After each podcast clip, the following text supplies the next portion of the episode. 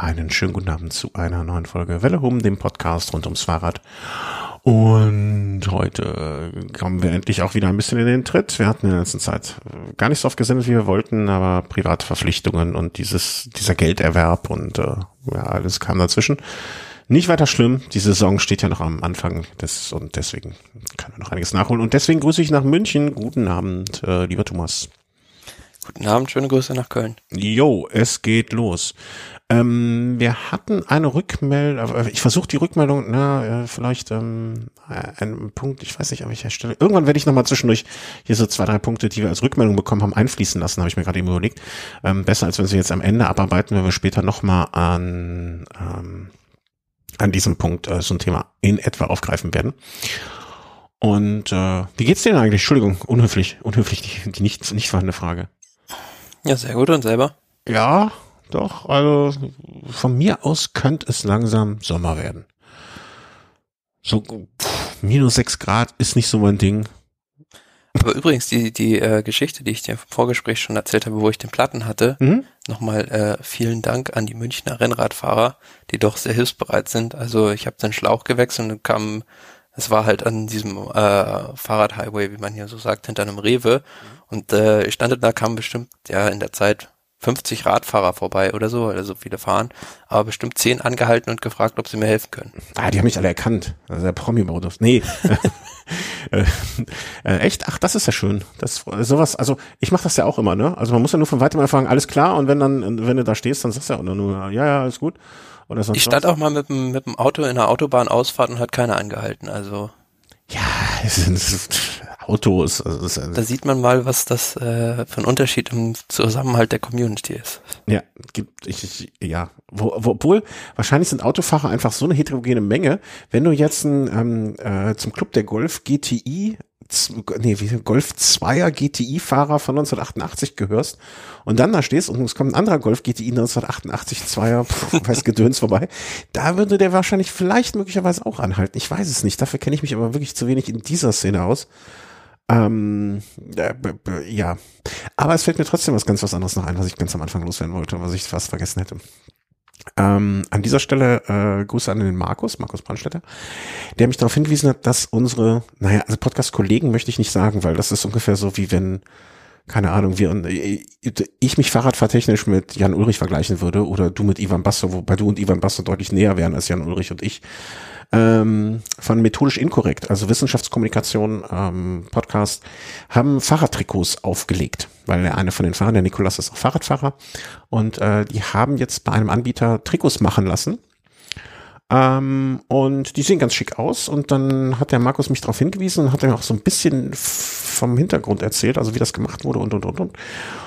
Und das klang alles schon ganz interessant. Und justament am gleichen Tag, ähm, äh, ich gucke ja nicht oft bei diesem Facebook so rein, aber justament am gleichen Tag sah ich, dass ein Ex-Kollege von mir ähm, jetzt bei dem gleichen Fahrradbekleidungshersteller, nämlich BioRacer, auch äh, angefangen hat und arbeitet. Ähm, und dann habe ich den kurz angeschrieben und ja, das läuft ganz gut. Und wenn ihr was machen wollt, dann sagt mir Bescheid. So, deswegen jetzt die große Frage die ich dem Thomas stelle, äh, wo er jetzt natürlich äh, irgendwie so moralisch die Pistole an der Brust hat und auch an die Hörer, dass wenn da Interesse besteht, weil ich möchte jetzt nicht so eine Aktion hier starten und ähm, dann, ne, das haben wir schon mal vor sehr, sehr langer Zeit oder schon mal gemacht und irgendwie sind wir aber nicht so, wir haben die PS nicht auf die Straße bekommen. Wenn da Interesse besteht, dann schreibt einen kurzen Kommentar einfach nur unter der Folge. Das ist keine Verbindlichkeit, irgendwas. Das ist einfach nur ein Abfragen von, äh, ähm, Abfragen von Interesse.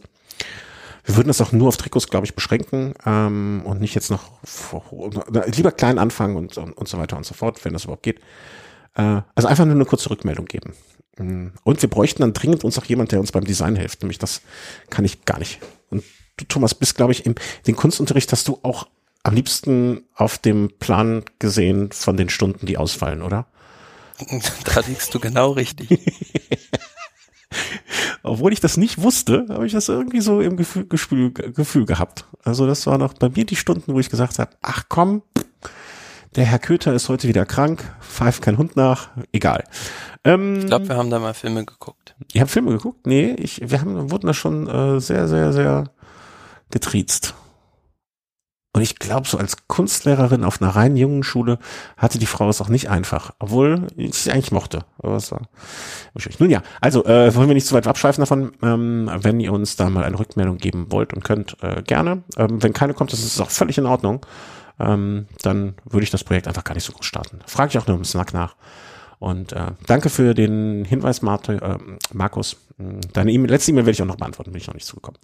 So, aber jetzt gehen wir äh, rüber zum Radsport. Und rübergehen heißt in dem Fall nach Australien gehen, weil dort fängt traditionell ja die Saison an.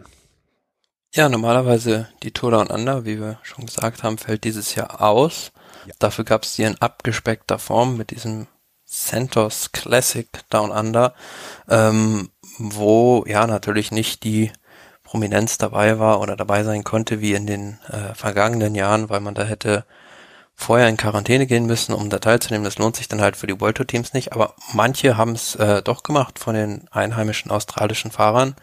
Und ja, äh, da gab's äh, mehrere Etappen und eine führte wieder zum Willunga Hill, wo mal wieder Richie Port gewonnen hat. Zum siebten Mal. ja. Muss man auch dazu sagen, klar, die Konkurrenz war in diesem Jahr nicht so gut aber wie gewohnt äh, gut in Frühform und ich glaube, äh, der hat das genau richtig gemacht. Also der ist äh, im November oder im Dezember hat der ist dann nach Australien geflogen, ist dann da diese zwei Wochen in Quarantäne gegangen und ähm, hat aber jetzt auch dann auf seinem Social Media Profilen veröffentlicht, dass ihm das sehr gut getan hat, dass er jetzt da in der Wärme trainieren kann, dass sich diese zwei Wochen voll gelohnt haben. Mhm. Ich weiß jetzt auch nicht, also das Wort Corona wird in dieser, dieser Sendung ähm, natürlich öfter vorkommen. Ich weiß jetzt gar nicht, wie das Corona-mäßig in Australien aussieht derzeit, also mit Inzidenzien und Ansteckung und so weiter und so fort. Aber wenn man das alles so in den letzten Wochen mitbekommen hat, war das wahrscheinlich so grundsätzlich auch eine gute Entscheidung von diesen, ähm, ich sag mal, also ich meine, Richie Port wird sich in seiner Heimat eh wohl äh, eh gut wohlfühlen. Ähm, und dann jetzt da noch an der Stelle äh, da gute Trainingsbedingungen vorzufinden, vielleicht auch nicht so sehr von irgendwelchen Maßnahmen betroffen zu sein, ähm, aus dem einfachen Grund, weil er, ne, also weil es den Leuten da gut geht. Ähm, vielleicht war das eh eine so oder so gute Entscheidung. Ja? Also jetzt mal abgesehen davon vom siebten Wedunga Hill, den, der mir auch was bedeutet. Ja, ich glaube zwar die Regulierungen da sind sehr streng, aber. Bist du noch da? Ähm, ja. Hm, jetzt kann ich dich nicht mehr hören. Hallo? Hallo? Ja, jetzt bist du wieder da. Ich habe keine Ahnung, wo jetzt weg warst. kurios, kurios, kurios. Ähm, ja, also, äh, hast mir zugestimmt wahrscheinlich, ne? Ja, ich wollte noch sagen dazu, äh, die Restriktionen da sind zwar sehr streng, aber ähm, dafür kann man dann auch wieder mehr machen. Also beispielsweise äh, alle, die jenseits des Radsports ein bisschen interessiert sind, äh, sehen ja auch, dass jetzt gerade beispielsweise die Australian Open, also das große Tennisturnier, auch mit Zuschauern stattfinden können, also mit Publikum, weil eben äh, die Zahlen relativ gering sind und ähm, ja, dementsprechend auch die Maßnahmen zwar sehr hart, aber das hat auch wieder andere Vorteile. Ah, okay. Ja, das wusste da habe ich zum Beispiel wirklich so, so gar keinen blassen Schimmer sozusagen von, ne? Also äh, mir war das auch gar nicht klar, dass jetzt gerade Australian Open sind. Also ist auch, äh, äh, wie ist das eigentlich, ne? Ähm, also Tennis interessiert das noch? Also ist das, das, das, das ne, so ein Boom, naja, schweifen wir zu weit ab. Äh, wurscht. Ähm, also, ne, Richie Porter hat das Ding zum siebten Mal angeschossen, wie Lunga Hill, ähm, völlig, äh, wahrscheinlich äh, hätte er auch jeden anderen vom Rad getreten, ähm, wenn er da versucht hätte zu gewinnen. Ähm, aber, naja, also, unter, unter anderen Vorzeichen wie sonst. Schade eigentlich. Ich fand diesen australischen äh, Starter immer ganz schön, so um, um ein bisschen reinzukommen. Ähm, europäische Saison, wie hat die denn begonnen? Ja, also das erste Rennen war die Klassiker Comunidad Valenciana, also Grand Premio, großer Preis von Valencia am 24. Ähm, Januar, ist jetzt schon ein Weilchen her. Ah, so lange auch noch nicht.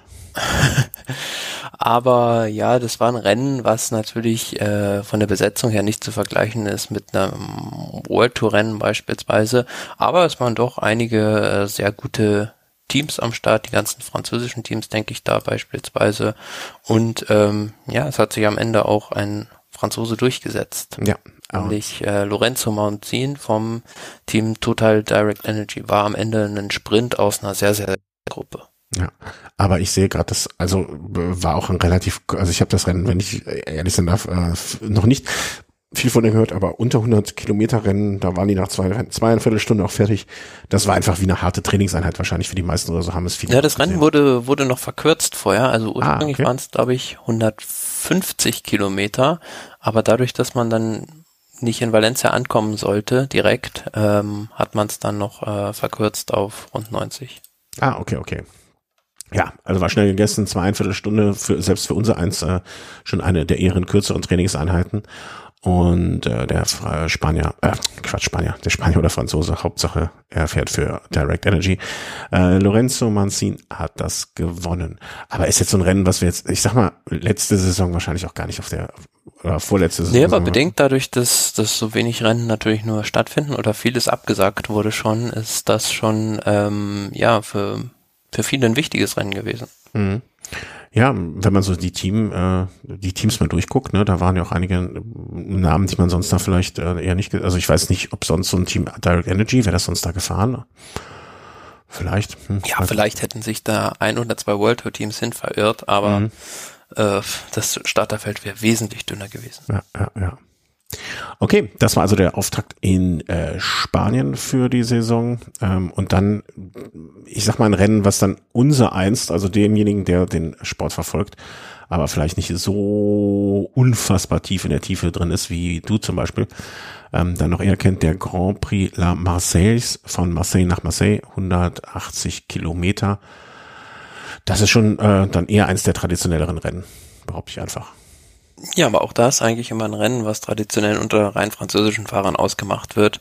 Wenn man da dieses Jahr die Ergebnisliste durchguckt, sind doch, äh, ist es sehr international gemischt und was mich sehr gefreut hat, dieses Jahr wurde dieses Rennen zum ersten Mal live im Fernsehen überhaupt irgendwo übertragen. Also man konnte das da erstmals sehen, wie, wie das von der Topografie so ist und wie schwierig das da auch teilweise entlang der Mittelmeerküste im Hinterland ist. Mhm. Und ähm, ich hätte eigentlich gedacht, ist ja auch traditionell so ein äh, Ehrenrennen, was äh, an Sprinter geht, ne? Also was zumindest äh, dafür bekannt ist.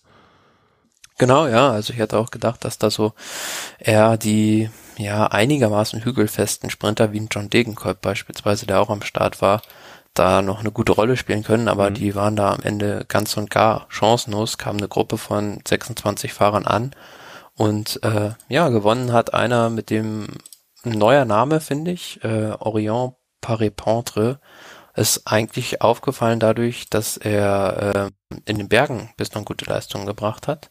Also war, meine ich, beim Giro in der Nachwuchswertung mal ganz gut platziert, aber dass er dann da in dem Sprint gewinnt, muss dazu sagen, es war auch sehr spezieller Sprint. Also in dieser Gruppe war Brian Kokar der haushohe Favorit, um das Ding zu gewinnen, aber der hat's total vermurkst, weil auf der Zielgeraden sehr viel Gegenwind war und er viel zu früh im Wind war. Mhm. Ich sehe gerade, ähm, übrigens sehr, sehr lustig, äh, kleiner Fun Fact, äh, du, ich musste mir vor kurzem ein neues Auto kaufen, ähm, also natürlich kein neues Auto, sondern ein gebrauchtes Auto, ähm, und es stand kurzzeitig ein Citroën äh, zur Debatte, wo du mich dann direkt aufgemerkt hast, äh, darauf aufmerksam gemacht hast, meine ich zumindest, dass es so rum war, äh, ja, hat sich ja das äh, neue Sponsoring schon ausgezahlt, denn ähm, der Fahrer fährt für das, äh, ja, unter anderem namensgebende Team für den Citroën. Ja, genau. Also für die ähm, vor allem gleich äh, mit so einem Sieg in die Saison vor heimischem Publikum zu starten, ist das mit Sicherheit sehr, sehr erfreuenswert für den äh, Sponsor. Ja, also die können schon mal ein Fass aufmachen. Ähm, in dem Zusammenhang gab es bei diesem Rennen aber auch direkt, äh, sage ich mal, Verwirrung, äh, wie wir es genannt haben oder wie du es genannt hast, äh, um das Team Education First, äh, welches dort bei dem Rennen ja äh, mit dem Herrn Rutsch äh, ähm, auffiel, äh, in dem Sinne, dass er ähm, positiv auf Corona getestet wurde. Ja, und ähm, also scheinbar war nicht richtig infiziert, beziehungsweise hatte dann danach äh, wieder einen negativen Test. Ähm, dadurch ja, konnte er halt nicht an dem Rennen teilnehmen, aber ähm, ja, das war scheinbar falsch positiver Test, so wie es aussieht. Ja, ich meine, klar, gibt's ja immer äh, oder wird es immer eine gewisse Quote geben. Äh, ne, da hat der, also, aber mir ist immer noch lieber, dass immer irgendwann ein Fahrer jetzt bei so einem Rennen äh, dann rausziehen und sagen, okay, äh, er hat was und er hat, stellt sich heraus, am Ende äh, es war doch nichts. Also besser bei dem Rennen jetzt als bei der Tour de France, ne? Und besser als dass deswegen jetzt irgendwo mal ein Rennen komplett den Bach runtergeht. Und ähm, es war aber auch nicht nur er, wenn ich das richtig mitbekommen habe, sondern auch noch ein Betreuer, ne? Also waren jetzt zwei Fahrer, äh, beziehungsweise Betreuer und Fahrer, ähm, die da rausgezogen wurden. Bin gespannt, ähm, wie oft uns das noch in der Saison begleiten wird, ne? Also, weil bis dato habe ich das jetzt von nicht so oft mitgekriegt, dass es wegen eines positiven Tests jemand rausgenommen wurde und es wurde hinterher auch zugegeben oder es wurde hinterher dann auch wieder so äh, bekannt gegeben. Hm, ja,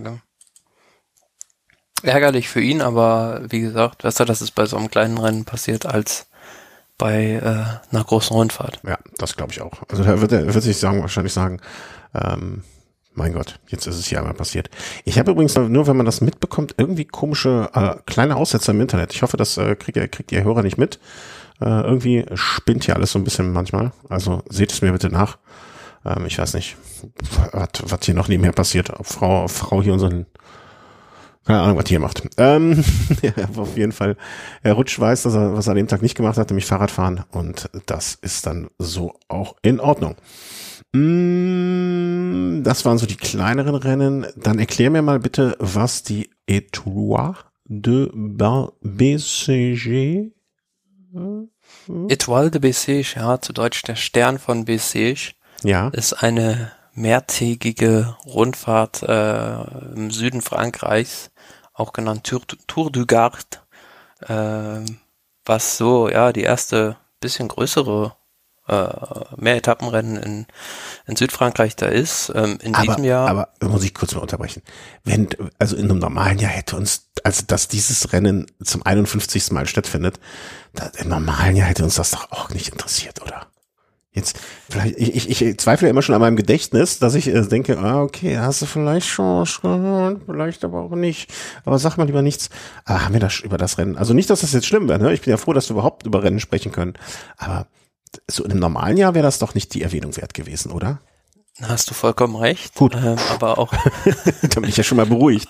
Aber auch das ist in diesem Jahr wieder dadurch bedingt, dass es einfach wenig Rennen gibt, mhm. ähm, vieles abgesagt wurde und dadurch äh, dieses Starterfeld sich unheimlich kompromiert bei den ja. kleinen Rennen. Also da waren jetzt, glaube ich, acht World Tour Teams oder so am Start und ähm, ja, dadurch äh, konnten viele kleine Teams, die da eigentlich äh, ja ihr Brot verdienen bei diesen Rennen, äh, gar nicht teilnehmen, weil die großen World Tour Teams gesagt haben, wir wollen starten.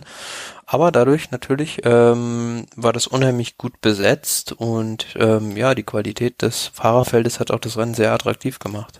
Und jedes, also ich finde es ja einerseits ähm, freut das natürlich den Veranstalter auch, ne? Andererseits tut es mir dann ein bisschen leid für die kleineren Teams die ja auch irgendwie, ja, also die Fahrer der kleinen Teams müssen ja auch ihre Brötchen irgendwo verdienen. Ne? Also äh, wird für die nicht einfacher. Und zum anderen, ähm, naja, man muss ja auch immer gucken, also man, man glaubt ja oder man, man fühlt sich ja jetzt im Moment so ein bisschen, dass man so einen Ausblick hat, wie das Jahr weitergeht und wie das Jahr ausgehen wird und ab wann man wieder alles machen kann und und und. Aber man stellt sich vor, das kommt jetzt alles doch nochmal ganz anders ähm, äh, jeden Sieg, den jetzt ein Kwiatowski im Sack hat, jeden Sieg, den äh, ein Van Poppel im Sack hat und jeden zweiten Platz, den ein Degenkolb im Sack hat, haben sie nun mal einfach da. Ne? Also das muss einfach auch, ne? also die haben ja auch ein vitales Interesse daran, aus der Saison nicht mit null Siegen rauszugehen, weil sie bei den, weil sie bei kein Rennen gestartet sind. Nee, ganz im Gegenteil. Also äh, so früh wie möglich eigentlich äh, in Form sein, ist, denke ich, in diesem Jahr die Lehre, die man aus der vergangenen Saison auch gezogen hat, hm. weil da viele doch große Probleme mit dieser langen Pause hatten. Ja, ja, ja. Ja, pff, gespannt. Also ich bin, bin immer noch genauso gespannt. Also ich weiß noch, wie wir letztes Jahr so ein bisschen später als diese Zeit dann ausgesagt haben, mal gucken, wie wir auf diese Saison zurückblicken. Ich denke, das gleiche werden wir auch äh, im kommenden Jahr machen, dass wir äh, Ende diesen Jahres machen und dann zurückgucken auf die Saison und ähm, denken sich, mein Gott, was, was, was ist das denn? Wie, was war das für ein Jahr? Ähm, aber dann besprechen wir einfach mal die, wie spricht man, die Tour de Garde äh, aus dem Süden von Frankreich. Erste Etappe war ein Bergaufsprint, ähm, die so ein Buhani kann man da ja schon mal sehen, ne? Und Mats Pettersen wahrscheinlich auch. Ähm, aber der erste war an dem Tag äh, Christophe Laporte. Ja, vom Team Cofidis hat die erste Etappe gewonnen und war ich ein bisschen überrascht, wo ich mir das Finale angeguckt habe, dass da so ein Nasser Buhani äh, plötzlich in so einem ja relativ steilen kurzen Stich dann doch da aus dem Feld raus attackiert und dann ein anderer Sprinter hinterher springt. Aber vielleicht hatten die beiden ja auch Streckenkenntnisse im Gegensatz zu den anderen und ähm, hatten dann einfach, ja, konnten das dann unter sich ausmachen, die beiden Franzosen. Mhm. Ähm, zweite Etappe hattest du, das war glaube ich die Etappe, wo du mir den Link äh, so, so, so im Laufe, ich weiß nicht, des gleichen Tages oder des anderen Tages geschickt hast. Ähm, erstmal vielleicht das Ergebnis kurz der zweiten Etappe. Da ging es dann, äh, äh, Dupont holte sich da den Sprintsieg. Ähm, und das war allerdings gar nicht so sehr das Thema. Nee, also wenn man das Ergebnis auch anguckt, Timothy Dupont von äh, Bingo Wallonie Brüssel, eine Mannschaft, die man da jetzt vielleicht nicht, selbst bei so einer Veranstaltung unter normalen Bedingungen mit weniger hochkarätigen Teams nicht auf dem Zettel hätte vielleicht, hat es gewonnen.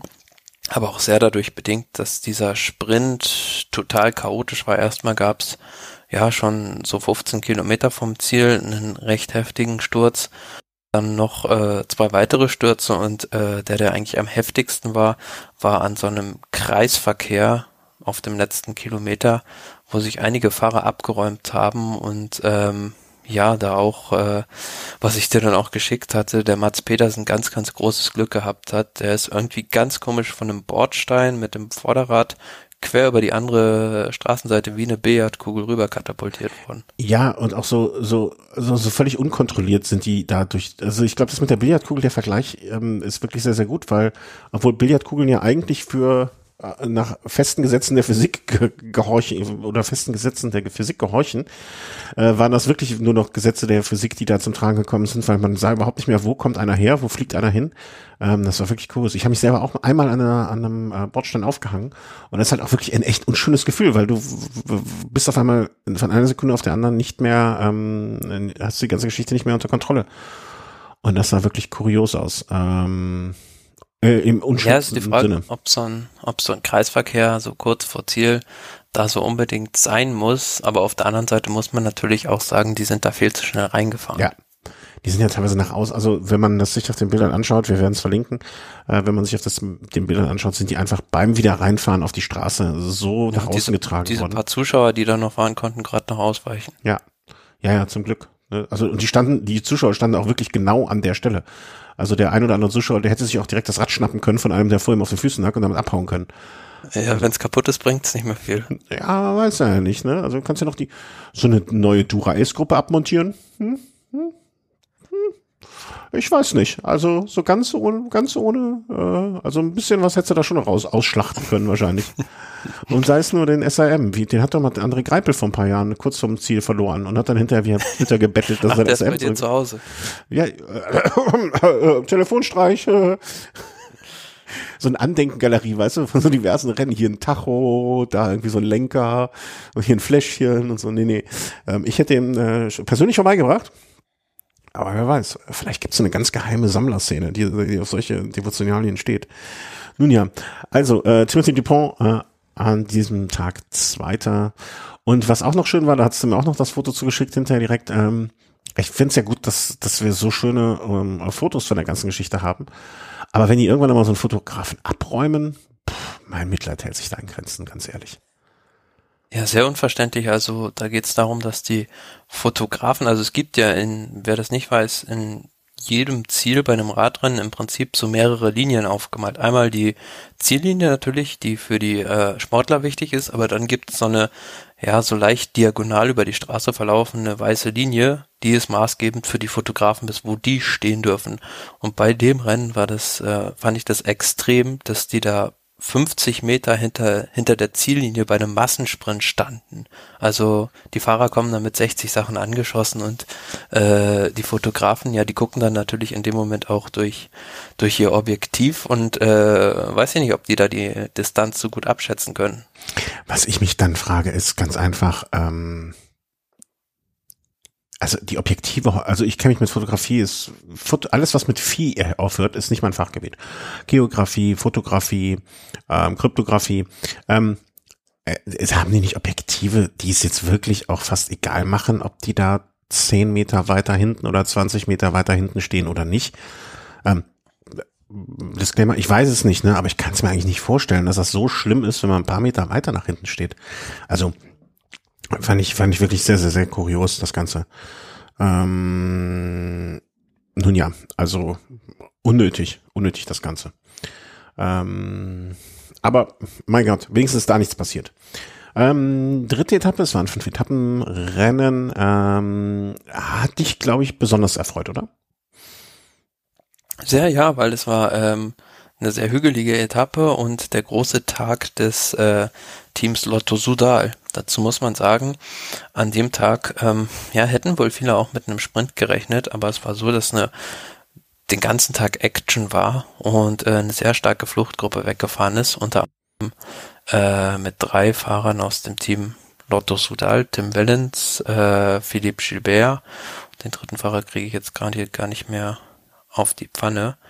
Ähm, jedenfalls ähm, hatten die eine Übermacht in der Spitzengruppe und hinten ähm, sind die Sprinterteams auch wirklich voll gefahren. Also das beispielsweise für EF die ganze Zeit ein Rigoberto Uran nachgefahren. Mhm. Aber durch diese hochkarätig besetzte Spitzengruppe haben die es einfach nicht geschafft, diese zwei Minuten noch zuzufahren zur Spitze. Und ja, so haben die den Sieg unter sich ausgemacht.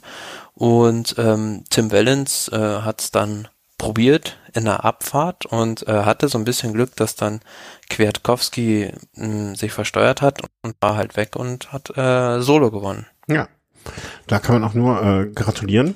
Ähm, und äh, darf ich das Geheimnis äh, lüften hier, äh, warum du dich noch besonders gefreut hast?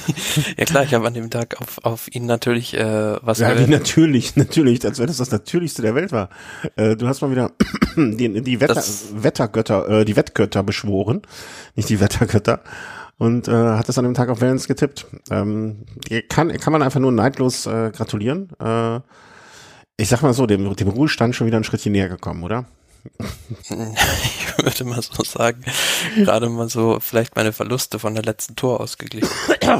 ah, aber also so, so, wir wollen das mit deinen Wetten gar nicht, äh, ne? also bitte, bitte. Aber das, das war, dazu muss ich sagen, das war ja wirklich wie ein Elfmeter, den man nur noch einschießen muss ins leere Tor. Ja, ach, pff, hätte ich jetzt nicht so gewusst, aber naja. Nee, ich, ich, ich finde, Wetten ist halt immer auch so eine Sache. Ne? Es gibt genug Menschen, die jetzt vielleicht auch so ein Suchtpotenzial haben und so. Deswegen sollte man das ruhig ernsthaft besprechen. Aber ähm, du gehst doch aus so einer Saison, jetzt mal abgesehen von dem Spaß, den es macht. Ne? Also wenn man da jetzt nicht irgendwelche Summen investiert, die, äh, die man nicht übrig hat, also wo, wo einem das Verlieren nicht, ich glaube immer, das Verlieren darf einem nicht wehtun oder das Verlieren muss einem egal sein. Aber du gehst aus einer Saison dann grundsätzlich ja schon immer im Plus raus, oder?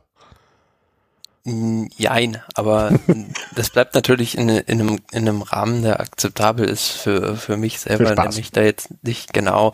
Und für mich geht's ja weniger um den finanziellen, monetären Gewinn, als darum dann doch mal immer so dieses Gefühl zu haben, ja, ihr Buchmacher, ich weiß es dann doch bei, manchmal besser im Radsport ah, als ihr. Okay, okay.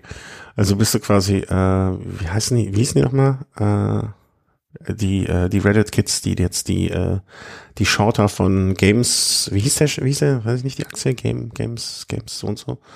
Na egal, wurscht, wir verrennen uns. Ähm, an dem Tag hast du jedenfalls hat dem Wellen dein äh, dein Habenkonto wieder ein bisschen äh, befüllt und äh, dementsprechend ähm, hast du dich sehr gefreut für ihn. Aber das äh, Lotto Sudal ist ja durchaus ein Team, mit dem man Sympathien entgegenbringen kann. Ja, man muss auch noch sagen, zu dem Tag äh, Nils Pullit als Einzelkämpfer von Bora Hansgrohe in der Spitzengruppe sehr starker Achter. Mhm. Er hatte, glaube ich, so, sowieso insgesamt, zumindestens was ich so auf den Instagram-Accounts auch der gängigen Leute mitbekommen habe, gar nicht so eine schlechte Rundfahrt für ihn. Also sehr, sehr gut, ja, sehr, sehr stark. Also er ist am Ende äh, auf Platz drei gelandet, ja. ähm, was bei dem hochkarätigen Fahrerfeld äh, schon schon sehr, sehr guter Einstand ist. Der fährt ja jetzt auch erst seit seit diesem Jahr für Bora Grohe. Ja, also vielleicht machen wir es ganz kurz. Äh, Etappe Nummer vier ging an äh, Filippo Ganna äh, von äh, Ineos und bei der fünften Etappe, dem Einzelzeitfahren, ähm, hat dann auch nochmal Ghana gewonnen. Dort war auch Nils Politka, auch mit neunter Platz, ne, also Top Ten Platzierung. Und Gesamtklassement ging dann an Tim Wellens. Hat es auch auf die Gesamtwertung für ihn getippt? Nein. Nein. Ah. ah. Aber ne, Wellens vor Kwiatowski von Nils Pollitt. Das sind so die Top 3. Und ja, eine schöne Sache für Pollitt. Also kann man ihm wirklich nur gratulieren. Dritter Platz bei so einer Rundfahrt kann man schlechter einsteigen in ein neues Team. Ne? Kam, kam mir aber immer noch ungewohnt vor. Also hast du, ich habe Bilder vom Zeitfahren gesehen, ne, wo er auch, das war ja so, ich will nicht sagen Bergzeitfahren am Ende, ne, aber es ging ja schon ein bisschen bergauf, wie er um so eine mhm. Kurve gekommen ist. Äh, ihn im Bora-Trikot, das war noch ungewohnt für mich, oder? Fandst du das? Sehr, sehr ungewohnt, ja. Wäre es ein anderer Fahrer gewesen, hätte man ihn ver vermutlich nicht erkannt, aber Nils Pullet hat so gewisse Merkmale, die ja. erkennt man in jedem Trikot. Ja, ja, das stimmt schon. Also so, Statur, Haltung auf dem Rad und so weiter, das war schon relativ klar. Ich finde auch in manchen Dingen, äh, korrigiere mich, wenn ich falsch liege, äh, und das wirst du wahrscheinlich, aber manchmal erinnert mich so ein bisschen wie eine große, kräftige Ausgabe, nee, wie die große, kräftige, jüngere Ausgabe von Jens Vogt, manchmal. So ein bisschen. ja, das, da, da sind gewisse äh, Parallelen vorhanden, das möchte ich nicht verneinen. Ja, na, also, puh, bin ich beruhigt, dass ich nicht komplett falsch lag. Gut, damit machen wir diese Rundfahrt dicht. Äh, Kategorie 2.1, etwas, was normalerweise so, ist rund um Köln 2.1? Also so, so, um das mal so ein, einzuordnen ungefähr. Wir sind in der Europe Tour, ja. Ja, ne, also wir haben jetzt quasi eine rund um Köln Rundfahrt in, in Frankreich besprochen. So ist es schon um den Profi-Radsport bestellt. Aber es gibt ja noch Rennen, die äh, deutlich weiter oben angesiedelt bin und das ist Tirreno Adriatico, wo man die 2021er Ausgabe jetzt veröffentlicht hat, also quasi die Etappenpläne. Und ich sag mal so, pff, da, da gibt's schon den ein oder anderen, äh, den einen oder anderen Tag, wo man sich auf dem Rad jetzt nicht nur ausruhen kann. Nee, mit Sicherheit nicht. Also äh, es ist wieder ein sehr ausgeglichenes Tirreno Adriatico, wie ich finde, was dabei für Sprinter, wie jetzt beispielsweise äh, diese erste Etappe Lido di Camore mhm. oder ähm, halt auch so Hügeletappen mit einer Hügelankunft, aber auch eine schöne Bergankunft, Prati di Tivo um, und auch natürlich wieder zum Schluss einen Zeitfahren.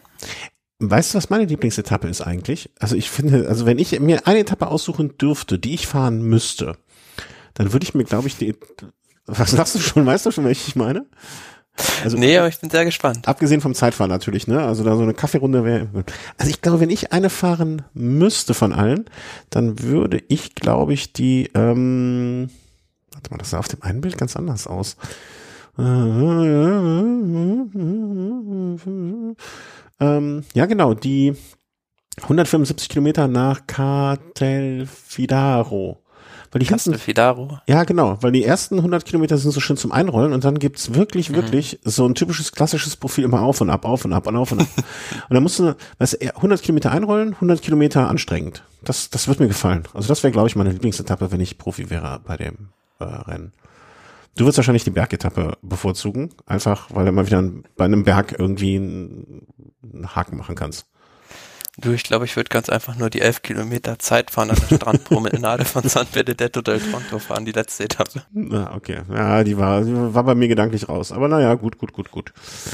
Ähm, weiter geht es dann mit dem Giro. Denn der Start in Turin steht ja, stand der vorher was? Ich meine schon, ne? Das war doch, äh, das war nee, so einigermaßen. noch nicht fest.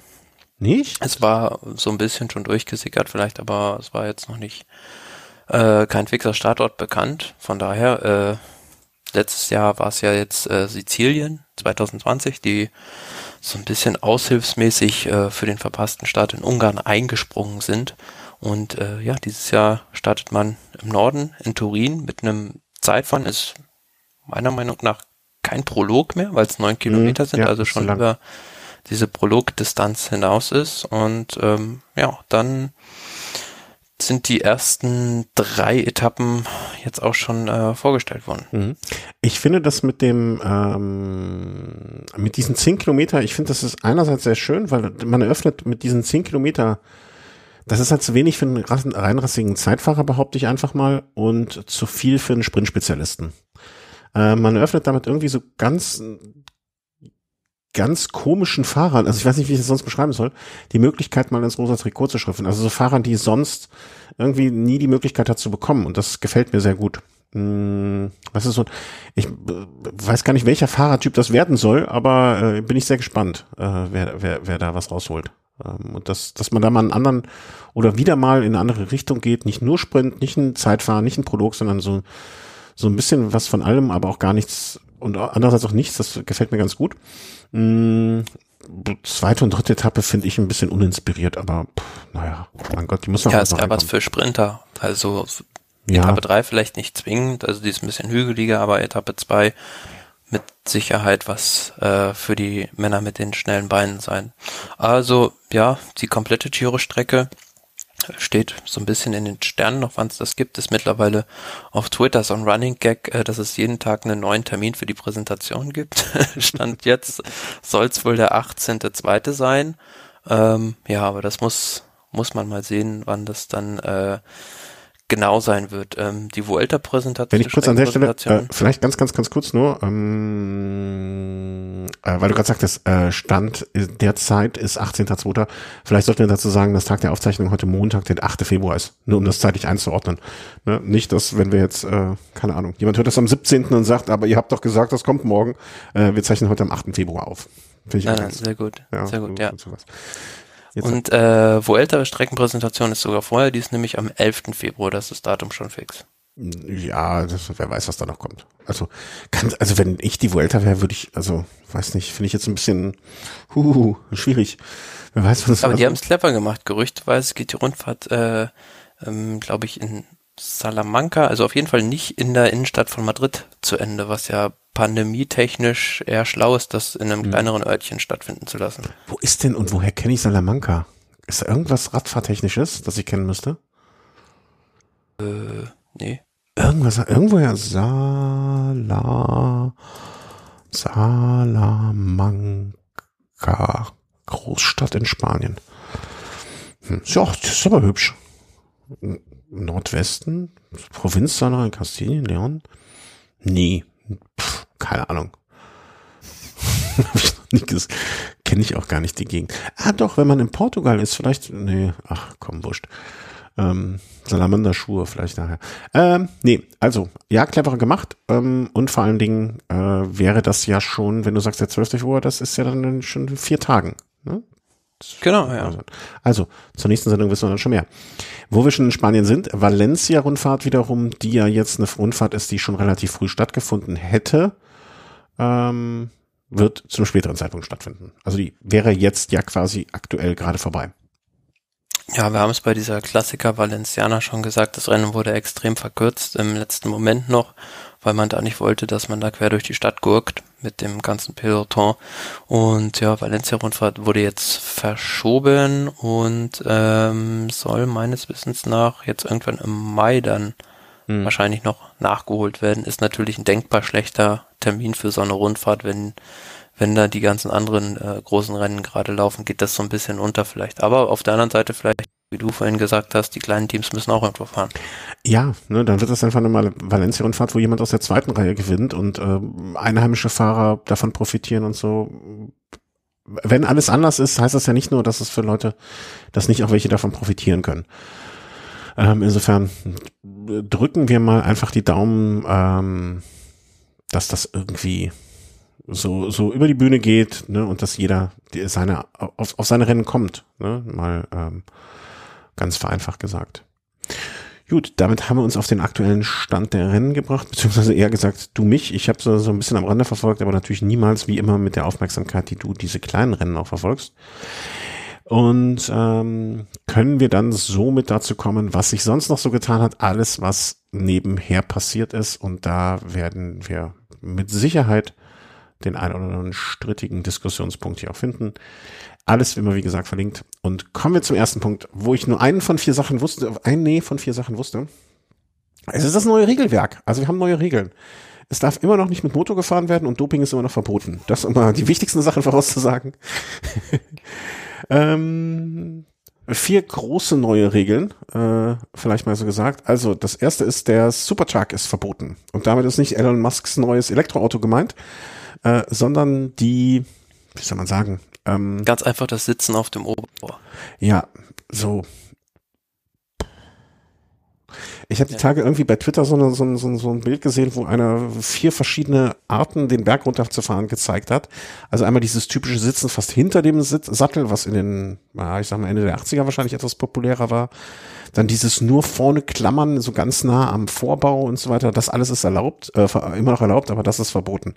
Dann habe ich mich gefragt in dem Zusammenhang, wie viel Stürze gab es eigentlich diesbezüglich? Also ist irgendjemand mal wegen dem Supertag abgeflogen? Nee, aber ich glaube, es ist nicht die Intention der UCI, weil das Problem sind, glaube ich, nicht die Profis, sondern eher die, äh, ich sag's mal so, in Anführungsschlusszeichen, die Jedermann-Hechte, die dann versuchen, das im Rennen nachzumachen und äh, dadurch eher Unfälle verursachen. Ja, also da muss auch mal der Evolution irgendwie Tür und Tor geöffnet werden, finde ich. Also äh, ja. Unter dem, also unter dem Gesichtspunkt des Sicherheitsaspekts im Radrennen hm. ähm, würde ich es eher aufs Peloton nur be be begrenzen, aber dadurch, dass natürlich in den Bergen, wo sowas vorwiegend zum Einsatz kommt, äh, die Fahrer in kleineren Gruppen oder tendenziell eher alleine unterwegs sind, ist da für meinen Geschmack jetzt auch nicht so die ähm, das Sicherheitsbedenken gegeben. Also ich kann mhm. mich an keine großartigen Unfälle erinnern, die durch sowas hervorgerufen wurden, durch das Sitzen auf dem Oberrohr. Aber was, äh, was ich natürlich für sehr gefährlich halte oder was mich wundert, wo es noch keine Unfälle gegeben hat, dass wenn Leute auf dem Oberrohr sitzen und dabei noch treten, dass da noch nichts passiert ist. Ja. Naja, vielleicht, äh, das sehen wir aber auch aus, das muss man dann auch so andersrum argumentieren, ne? das sehen wir halt aus unserer Sicht weil wir es nicht können. Ne? Dann wundern wir uns, dass das geht. Aber ne, ich wundere mich auch, dass ein ähm, Feuerschlucker äh, Feuer schlucken kann. Ne? Kann ich auch nicht, wundere ich mich auch drüber, aber er kann es offensichtlich. Und ja, aber, aber ich will noch, will noch einen anderen äh, Aspekt mit reinbringen. Das äh, Material nämlich, das wird nämlich immer besser, leichter und äh, schneller und wird tendenziell, denke ich, nicht für solche Positionen, weil das darauf nicht ausgelegt ist. Ja, aber ist es dann an der UCI, das zu reglementieren oder ist es dann an den Fahrern, äh, dem Rahmenhersteller zu sagen, ey, dein Rahmen kracht mir unterm Arsch weg, äh, ist doof. Ne? Und jeder Rahmenhersteller hat ja, also weißt du, dann sollten die Rahmenhersteller zu den Fahrern gehen und sagen, ey, du pass mal auf für die Öffentlichkeitsarbeit. Ist es wirklich nicht gut, dass der neue Ultra XR4 gerade eben unter unserem Topfahrer beim Giro in der entscheidenden Etappe zusammengebrochen ist? Mach das bitte nicht.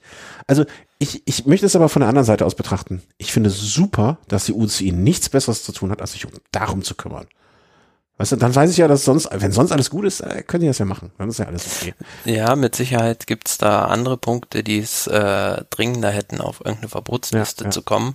Aber ähm, damit, also mit diesem Verbot dieser Abfahrtsposition, weiß nicht, habe ich jetzt persönlich nicht so die Bauchschmerzen, weil ich da schon gewisses äh, Gefahrenpotenzial sehe und äh, auch vor allem was ich vorhin schon gesagt habe, für mich da diese Vorbildfunktion mhm. der Radprofis im Vordergrund steht, vor allem auch wenn kleine Kinder irgendwie mit dem Radsport anfangen und die versuchen natürlich dann immer ihren Vorbildern nachzueifern und das für jemanden, der gerade in den Radsport sich erst eingewöhnt, vielleicht nicht so empfehlenswert ist, äh, da solche Manöver zu wagen auf dem Fahrrad. Mhm. Und ähm, das andere, was du vorhin übrigens angesprochen hast, ein ganz interessanter Randaspekt, Randaspekt äh, mit diesen verschiedenen Positionen, das habe ich auch gesehen. Das war nämlich eine Studie von der TU Eindhoven, die die mal gemacht haben, nachdem, äh, kannst du dich erinnern, Chris Froome bei der Tour de France den Col de Peresur zu schnell runtergefahren ist mhm. und allen davon, ge mhm. davon geeilt ist. Da haben die ähm, mehrere unterschiedliche Positionen in der Abfahrt untersucht, also ganz viele um ehrlich zu sein. Ähm, und da hat sich herausgestellt, dass diese Froome-Position, also ganz vorne ähm, am Lenker auf dem Oberrohr sitzend, gar nicht die effektivste ist. Also ist gar nicht die schnellste Position, sondern eher die, wenn du äh, mit dem Hintern unterhalb des Sattels auf dem Oberrohr sitzt. Mit dem Hintern unterhalb des Sattels, aber noch vor dem Sattel, ne? Nur vor dem Sattel, so, ja. Ja, ja, es gab auch mal diese Position, äh, irgendwie so, so, so weit hinten, weißt du, wie ich das meine? Okay. Hinter also, dem Sattel quasi, ja, die, die, die gab es in den 90ern. Ja, ja, genau, genau. Aha, okay, also, ja, pff, dann werde ich das jetzt mal ausprobieren. Ne? Mich kann ja keine UCI stoppen.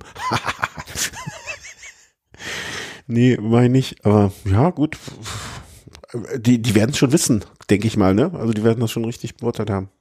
Interessanter Randaspekt dabei auch noch, äh, Argument vielleicht auch so ein bisschen, um manchen Fahrern ein bisschen, finde ich, den Wind aus den Segeln zu nehmen.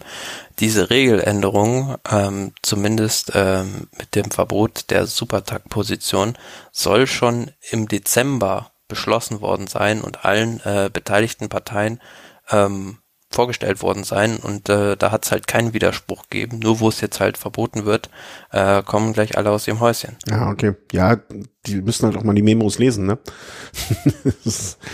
wenn sich halt auch niemand für diese CPA interessiert, also für diese Fahrervereinigung, dann äh, ist es kein Wunder, dass der Aufschrei immer erst grund, groß ist, wenn das Kind in den Brunnen gefallen ist. Mhm.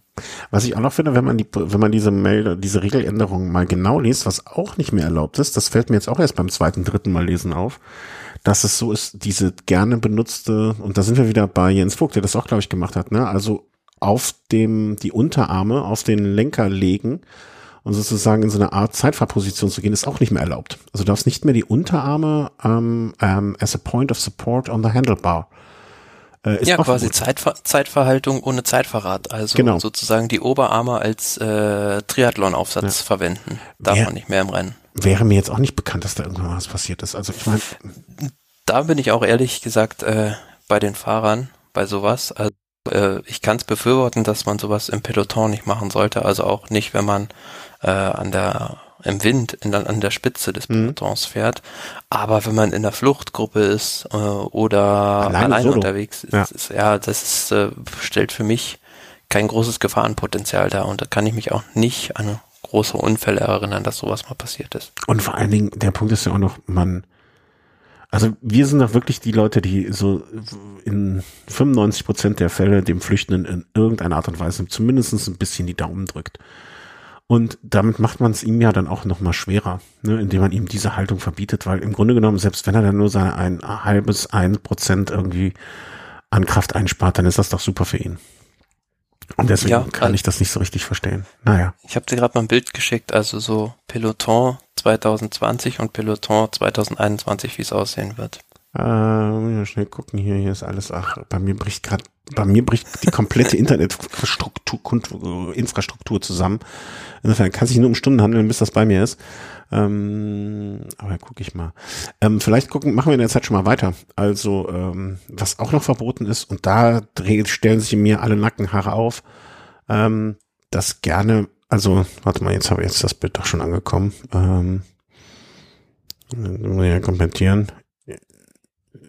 Äh, ja, genau. Ne? Also für alle schön oben Oberlenkerhaltung und ansonsten einfach die entspannte Haltung. Also möchte sich mir nicht ganz äh, erschließen, diese Änderung des, äh, des Ganzen. Aber wenn Sie meinen. Ähm, äh, genau, die Änderung dessen, dass man seine Flaschen nicht mehr wegwerfen darf. Und vor allen Dingen, ähm, was ich noch viel schlimmer finde, ist nicht an Zuschauer abzugeben. Ne? Also, was haben wir denn noch für schöne Bilder, wenn irgendwelche kleinen Jungs die, die, die Flaschen ihrer Idole aufsammeln? Ach, das kann ich nicht. Na klar, ja, also davon lebt es ja auch so ein bisschen die Fannähe der Radsport.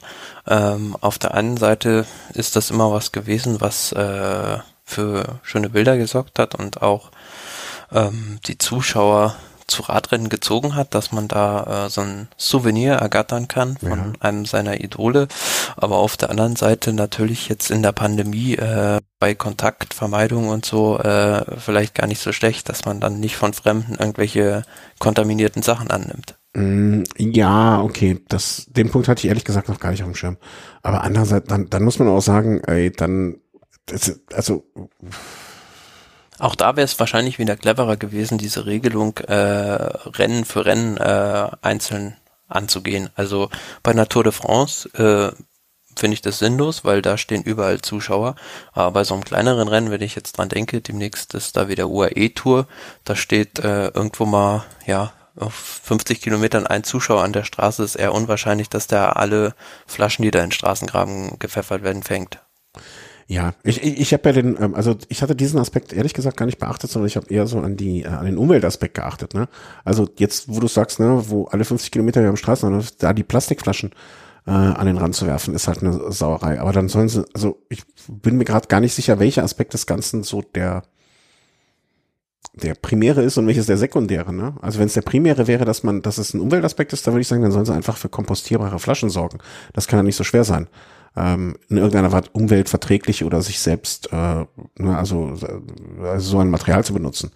Ne, wenn es wirklich diese die Corona-Geschichte ist, ne, dann muss ich sagen, ja, Mai, also ne, vielleicht ist es dann aber auch möglich, dass man sagt, okay, wenn jetzt der Fahrer XYZ, der hoffentlich gut genug getestet ist, beim Rennen unterwegs ist, ne, dann sollen sie die Flaschen weiter wegschmeißen dürfen und es verbieten, dass sie übergeben werden, zum Beispiel.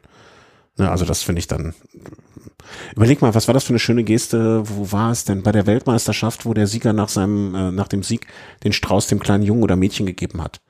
Erinnerst du dich? Ja, das ist ja was anderes. Ein Blumenstrauß darf Ja, einen Blumenstrauß darf ich geben, aber keine Flasche oder was? da geht's ja um den Umweltaspekt. Das ist ja biodegradabel, also Blumen. Ja, aber dann sollen sie einfach äh, hier regenerative Flaschen da machen oder sonst was. Ne? Also wenn es, wie gesagt, wenn es der eine Aspekt ist, kann ich das ja verstehen. Also Umwelt bin ich auch für. Ähm, der andere das wäre wär übrigens noch eine Marktnische im Radsport, äh, so Bidons erfinden, die nicht aus Plastik sind und die umweltfreundlich sind. Ach, das gibt es doch bestimmt schon. Also wäre mir jetzt auch keiner bekannt, ne? Also wir hatten ja zuletzt im Velosnack die ähm, Titanflaschen, also Flaschen mit Titanflaschen beschichtete. Ähm, aber umweltverträgliche Bidons, das gibt's doch bestimmt. Also würde mich wundern, umweltverträgliche Bidons. Ja, gibt's doch hier aus Metall, aus Glas. Ja, aber einen, der auch ein Leistungspaket beinhaltet, also der nicht nur schwer ist. Ja, ja, aber gibt es auch. Also sehe ich hier gerade Bio-Trinkflasche, Natur, pur Natur. Also äh, kann ich mir jetzt nicht vorstellen, ach so, das ist eine Kindertrinkflasche. Naja, aber mancher Fall ist jetzt auch nicht wirklich so groß, ne? Ähm, Spülmaschinen geeignet. Naja, aber ne, also Marktnische, da muss ich doch wirklich nur einen, da wird doch ein Hersteller sich dann draufschmeißen können und wird sagen, pass mal auf, ähm, hier, habt ihr sie. Kann ich mir nicht vorstellen, dass das so schwierig ist. Mm, aber da müssen wir, müssen wir mal so ein bisschen nachhorchen vielleicht, was jetzt der genaue Aspekt des Ganzen ist. Und dann gibt es natürlich noch, äh, wo wir, glaube ich, einer Meinung sind, äh, dass das eine vernünftige Sache ist, ähm, zumindest so wie ich es verstehe, eine Änderung der Barrieren auf den letzten Metern. Ähm, ja, also diese, wie soll man sagen, äh, leichtgewichtigen äh, Absperrgitter sind verboten worden und es darf auf den letzten 400 Metern zwischen den einzelnen Gittern äh, keine Lücken mehr geben. Ja, also das ist definitiv eine vernünftige Sache. Da brauchen wir uns, da brauchen wir uns nicht drüber ärgern. Das ist vernünftig so und auch gut so.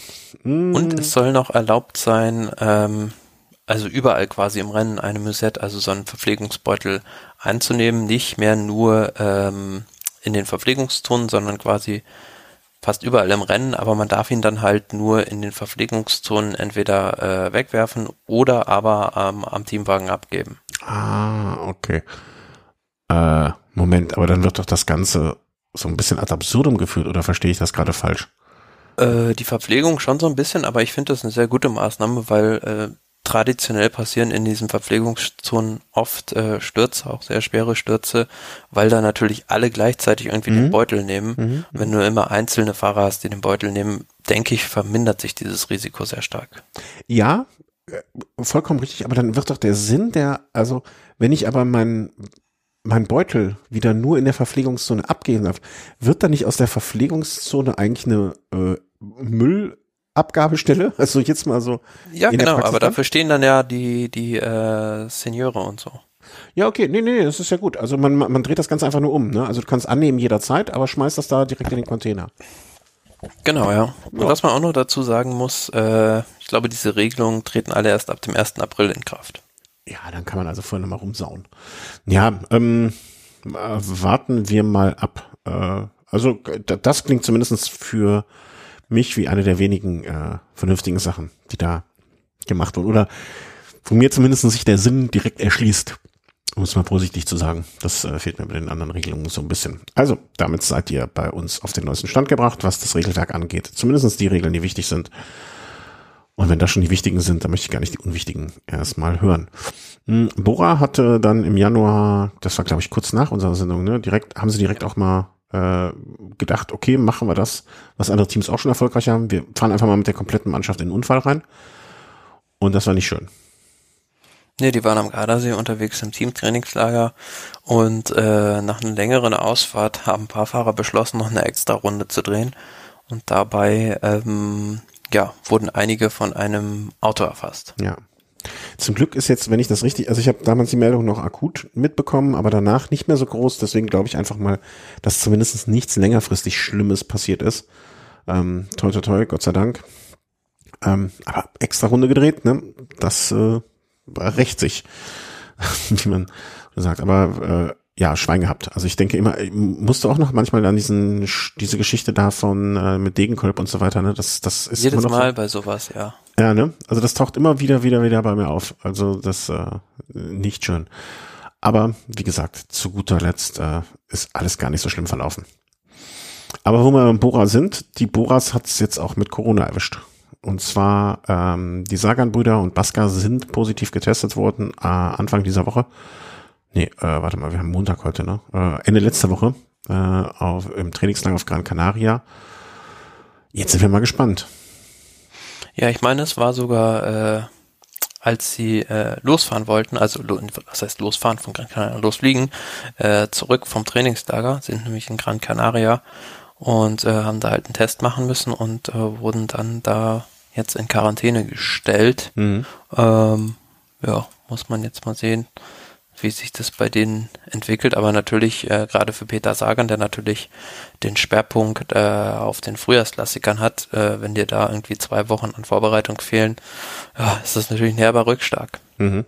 Ja, ich meine, andererseits jetzt, wenn, wenn die da wirklich so ein hartes Trainingslager gefahren sind, ne, am 27. Februar sollte es losgehen, jetzt, dann wäre jetzt wahrscheinlich eh noch mal eine ruhige Woche angesagt gewesen, gehe ich mal davon aus, ne, also jetzt nach so einem harten Trainingsblock im Lager.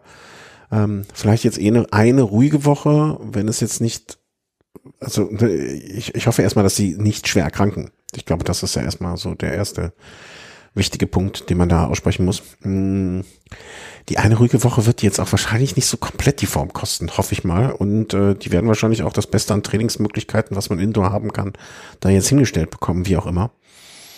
Bin gespannt. Also ich glaube, wenn das gesundheitlich einigermaßen über die Bühne geht und nichts Schlimmes dahin kommt, dann werden die ja, also ich kann, weiß nicht, wie schlimm jetzt so der Verlust von einer Woche sozusagen dann ist. Weißt du, was mich nur wundert dabei? Ähm, und was auch nirgendwo in irgendeiner Meldung ich irgendwo gefunden habe oder gefunden hätte, äh, Emanuel Buchmann ist ja auch gerade auf Gran Canaria im Trainingslager. Mhm. Aber der fährt halt weiter. Also äh, entweder hatte der keinen Kontakt, der ist in einem anderen Hotel oder äh, auf einer anderen Ecke der Insel. Aber normalerweise, wenn du äh, da Fahrer hinschickst, bringst du ja die eigentlich zusammen im Hotel unter. Ja, klingt für mich jetzt auch, das wusste ich jetzt gar nicht mit Buchmann. Also einerseits ja, andererseits, ne, Sagan und sein Bruder, wenn die jetzt dann noch mit einem Kumpel da unterwegs sind, vielleicht na, mit einem ganz anderen Schwerpunkt auch, also trainingsmäßig, ne, also Trainings, ne, Schwerpunkt drei, vier Wochen später geht's los, dann werden harte Rennen gefahren. Und Emanuel Buchmann wahrscheinlich in seiner Vorbereitung noch in einem ganz anderen Punkt ist, dass die gar nicht so viel zusammen machen, wundert mich jetzt überhaupt nicht. Und vor allen Dingen jetzt mal blöd gesagt, ne, die, die müssen sich ja auch nicht alle immer nur, vielleicht mögen die sich einfach nicht. Das ist jetzt mal so ganz einfach Hat menschlich. auch was Positives in dem Fall. Ja. In diesem Falle wäre Hätte das was Positives. Äh, ja. ja, absolut. Ne? Das will ich jetzt gar nicht äh, ne, behaupten, dass sie sich nicht. Ne, aber bloß weil die jetzt in einem Team sind, ne, müssen die ja nicht da dann die ganze Zeit aufeinander hocken und. Nee, äh, mag ja auch sein, dass die im Hotel in einer ganz, selbst wenn sie in einem Hotel sind, in einer ganz unterschiedlichen Etage sind. Ja, oder vielleicht hat der Buchmann auch noch einen Kumpel oder die Sagans haben da Kumpels, wo sie dann bei denen wohnen oder sonst irgendwas. Also da kann ich mir schon wirklich sehr, sehr, sehr viele Dinge ausdenken. Was mich so ein bisschen wundert ist, ähm, oder was, was ich interessant finde, wundern ist jetzt vielleicht gar nicht das Richtige. Also entweder ist dieser PCR-Test halt sehr, sehr früh angesprungen, weil die noch komplett ähm, symptomlos waren. Ähm, also das, ne, wie sich das jetzt so auswirkt auf deren Trainingssituation, nicht im Sinne von, sie verlieren jetzt Trainingswochen, sondern so auf ihren allgemeinen Trainingszustand. Das finde ich interessant, äh, wie sich das darstellen wird. Ist der eine Punkt. Und der andere Punkt, mh, hm, wie haben die sich denn angesteckt überhaupt? Ja, da sind die Wege manchmal unergründlich. danke, danke, Pater Thomas, danke. Da, da, daran, daran rätselt, glaube ich, äh, gerade nicht, nicht nur wir, sondern auch, auch das RKI wo sich die Leute anstecken. Ja, so, okay, ja. Ähm, ja, nee, aber was, ich, wenn ich jetzt, ich meine, man muss es auch so sehen, ne? Also, jemand hat mir mal, der selber durchaus ähm, als Profi unterwegs war, jetzt gesteckt so nach dem Motto, ey, wenn du mit so einer Mannschaft unterwegs bist, das sind halt irgendwie 10 bis 15 junge Männer, das ist wie eine große Klassenfahrt andauernd, ne? Klar, und wenn jetzt die drei Jungs, ich meine, das sind jetzt nicht mehr die ganz jüngsten, aber, mm, ne, aber so als Profi, also wenn man die Möglichkeiten hat, sich so wenig, so viel wie möglich zu isolieren, warum das da nicht klappt, irgendwie frage ich mich. Also vielleicht auch im Flugzeug, wer weiß. Ja, ja, wobei. Ich glaube ja. nicht, dass Peter Peter Sagan schon so reich ist und einen Privatjet hat.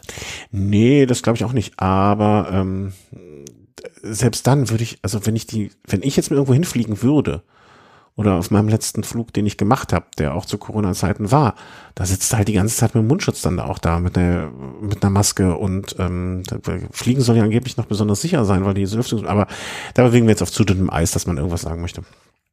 Ähm, insofern. Hochspekulativ. Ja, genau. Aber erstmal ähm, herzlichen, äh, herzlichen Glückwunsch, wollte ich sagen. Alles Gute, ne, also beste Gesundheit.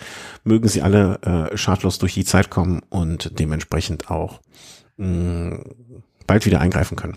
Also dass das alles schnell über die Bühne geht. So, kommen wir zum Thema Reifen. Eigentlich ein Thema, was wir auch im Velo Snack oft besprechen, weil da fahren wir auch selber mal auf Reifen rund durch die Gegend. Hm, da muss ich dich korrigieren, äh, Herr, to, äh, Herr Goldmann. Äh, hier kurze, kurz ins Dokument Korrektur. Die sind natürlich nicht auf Drahtreifen unterwegs. Ne? Obwohl Drahtreifen ja auch nicht ganz falsch ist, äh, sind auf Clincher. Clincher und Drahtreifen sind etwas unterschiedliches. Drahtreifen haben wirklich noch einen Draht und sind deutlich schwerer, aber das ist jetzt äh, Fahrradklugscheißerei.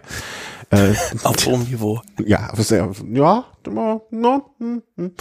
Es geht im Prinzip ja darum, Clincher, also Reifen mit Schlauch oder Tubeless, beziehungsweise hm, Tubeless sind ja auch Clincher, nur einmal Clincher mit Schlauch und einmal einmal ohne Schlauch.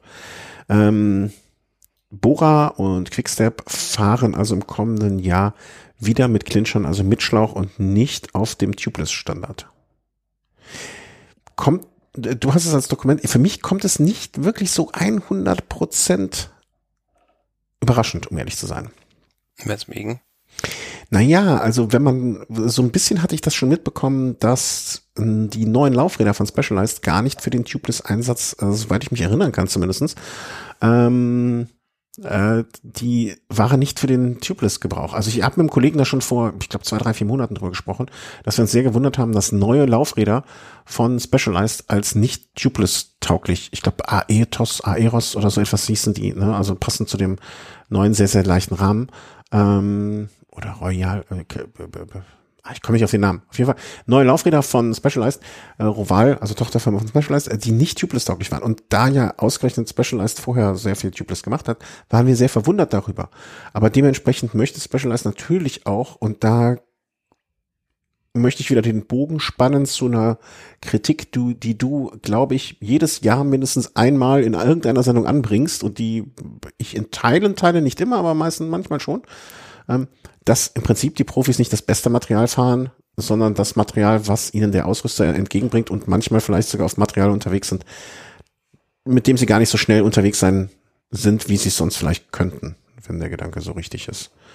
Ähm, ja, das, äh, deswegen wunderte mich das gar nicht so sehr. Also meinst du, die neue Technologie ist noch nicht so ausgereift, dass man das äh, serienmäßig im Profi-Radsport einsetzen sollte? Mm schwierig. Also ich glaube nicht, also ich habe in den letzten Jahren, ich glaube, dafür wissen wir zu wenig oder weiß ich zumindest zu wenig, um das beurteilen zu können. Ähm, wie, dafür müsste man so eine Art Pannenstatistik, ne? ADAC Pannenstatistik, ADFC Pannenstatistik, äh, welcher Fahrer hat oder wie viel Platten hatten welche Reifenart äh, im vergangenen Jahr. Ne? Also einmal hier Clincher mit normalen Schläuchen, also es wird dann ja hier von Latex und ähm, Genau, es wird von Latex-Schläuchen gesprochen äh, oder die normalen klassischen Schlauchreifen und die Tubeless-Reifen. Ne? Also mit welchen Reifen gab es die meisten Pannen und auch ähm, welche Pannen hatten schwerwiegende Konsequenzen? Weil wenn ich mir vorstelle, dass bei einem Clincher, also normalem Schlauch, ähm, der direkte Druckverlust dann dazu führt in der Abfahrt, dass das Ding von einer Sekunde auf die andere nicht fahrbar, nicht mehr fahrbar ist, weiß ich nicht, wie schön das ist im Vergleich zu einem Tubeless-Reifen, der, wo vielleicht die Milch es nicht hundertprozentig abdichten kann sofort, aber zumindest so ein langsames Ausfaden möglich ist. Oder einem Schlauchreifen, wo du weiter rollen kannst, zumindestens. Ne? Also vielleicht ist das Ding schwerer steuerbar, aber bei Tempo 50 irgendwie so runter dann vielleicht doch die noch die schönste aller Lösungen ist. Ich, ich Hängt bin da, natürlich, denke ich, auch immer ein bisschen mit dem Bremssystem zusammen, was man fährt. Ich war, bin ich nicht sicher. Also man hat ja früher von den, ist man von den Latexschläuchen davon ausgegangen, dass diese wärmeempfindlicher sind und deswegen bei den normalen Felgenbremsen jetzt so bei alpine Etappen und so weniger gut geeignet sind. Ne? Da bin ich bei dir. Aber ich glaube, Tubeless oder Schlauchreifen, ich weiß nicht, ob das einen Unterschied dann macht, mit welchem Bremssystem du unterwegs bist. Glaube ich, glaube ich eigentlich kaum. Mhm. Aber ist auf jeden Fall eine interessante Geschichte. Also ich habe, als ich die Überschrift dann gesehen habe, dachte ich, naja, okay, da hat der äh, Ausrüster sich durchgesetzt und möchte jetzt die Top-Laufräder natürlich verständlicherweise sehen und deswegen der Wechsel wieder von Tubeless zurück auf ähm, normale Schläuche. Was mich interessiert oder was ich spannend finde wiederum an der Geschichte ist, dass äh, auf, immer noch auf die Latexschläuche gesetzt wird, die ich auch gerne fahre, also die ein sehr smoothes Rollen mit sich bringen und so weiter. Aber dass diese Kunststoffschläuche, ne, wie jetzt der Schwalbe Schlauch, der vor kurzem vorgestellt wurde, ne, dass sowas dann noch überhaupt keine Rolle spielt oder warum das noch keine Rolle spielt. Das finde ich wiederum ähm, sehr interessant. Und das gibt's ja, man kann ja jetzt, man könnte jetzt argumentieren, okay, ne, Specialized hat noch nicht solche Schläuche, deswegen gibt's die noch nicht da. Aber die gibt's ja von anderen Herstellern, die man dann ja, also man muss ja nicht Schwalbe nehmen. Da gibt's ja durchaus noch andere. Dass das jetzt noch gar nicht eine Rolle spielt, wundert mich so ein bisschen. Hast du davon irgendwann schon was gehört? Mm, nee, ist mir jetzt auch noch nicht untergekommen. Von ja, daher.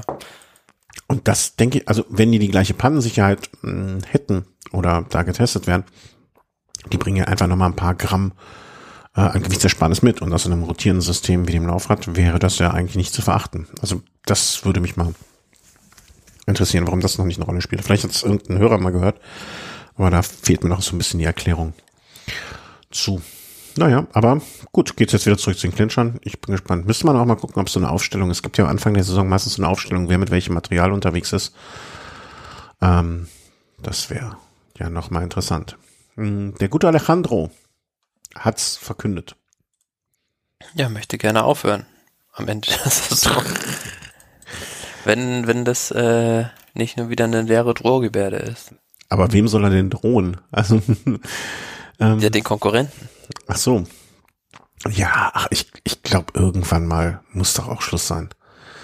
Also, ich, ich glaube, jedes weitere Jahr ist dazu geeignet, sein eigenes Denkmal zu demontieren.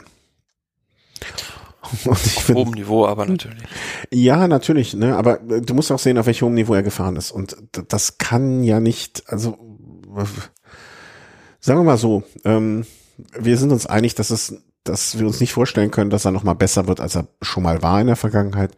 Und ähm, für mich gäbe es eigentlich nur einen vernünftigen Grund, warum er nach dieser, also warum er überhaupt in diese Saison noch reingestartet ist, kann ich verstehen, dass man vielleicht nicht mit so einer 20, äh, 20er Saison seine Karriere beenden möchte, weil dafür war die ja denkbar ungeeignet. Ähm, ja, unser großes Ziel ist ja immer noch Olympia. Also deswegen ist er ja letztes Jahr auch noch gefahren. Ja, also. Aber generell bin ich sehr gespannt, äh, ob sich das dieses Jahr ein bisschen wieder nivelliert, äh, dass die älteren Fahrer in Anführungsschlusszeichen zurückschlagen in diesem Jahr, weil letztes Jahr hat man doch mhm. einen Trend erkennen können, dass die äh, jüngeren Fahrer viel besser mit dieser Corona-Pause zurechtgekommen sind als mhm. die älteren. Mhm. Naja, also wenn, wenn Valverde jetzt dieses, also ich glaube, wenn er Valverde wirklich ernsthaft die Olympischen Spiele als sein Ziel ausgibt, ähm, ich weiß gar nicht, also der letzte Stand bei Olympia war ja, habe ich irgendwo gelesen, dass es stattfinden soll, wie auch immer und in welcher Form und nur Geimpfte oder mit zwei Wochen Quarantäne und geimpft oder oder oder.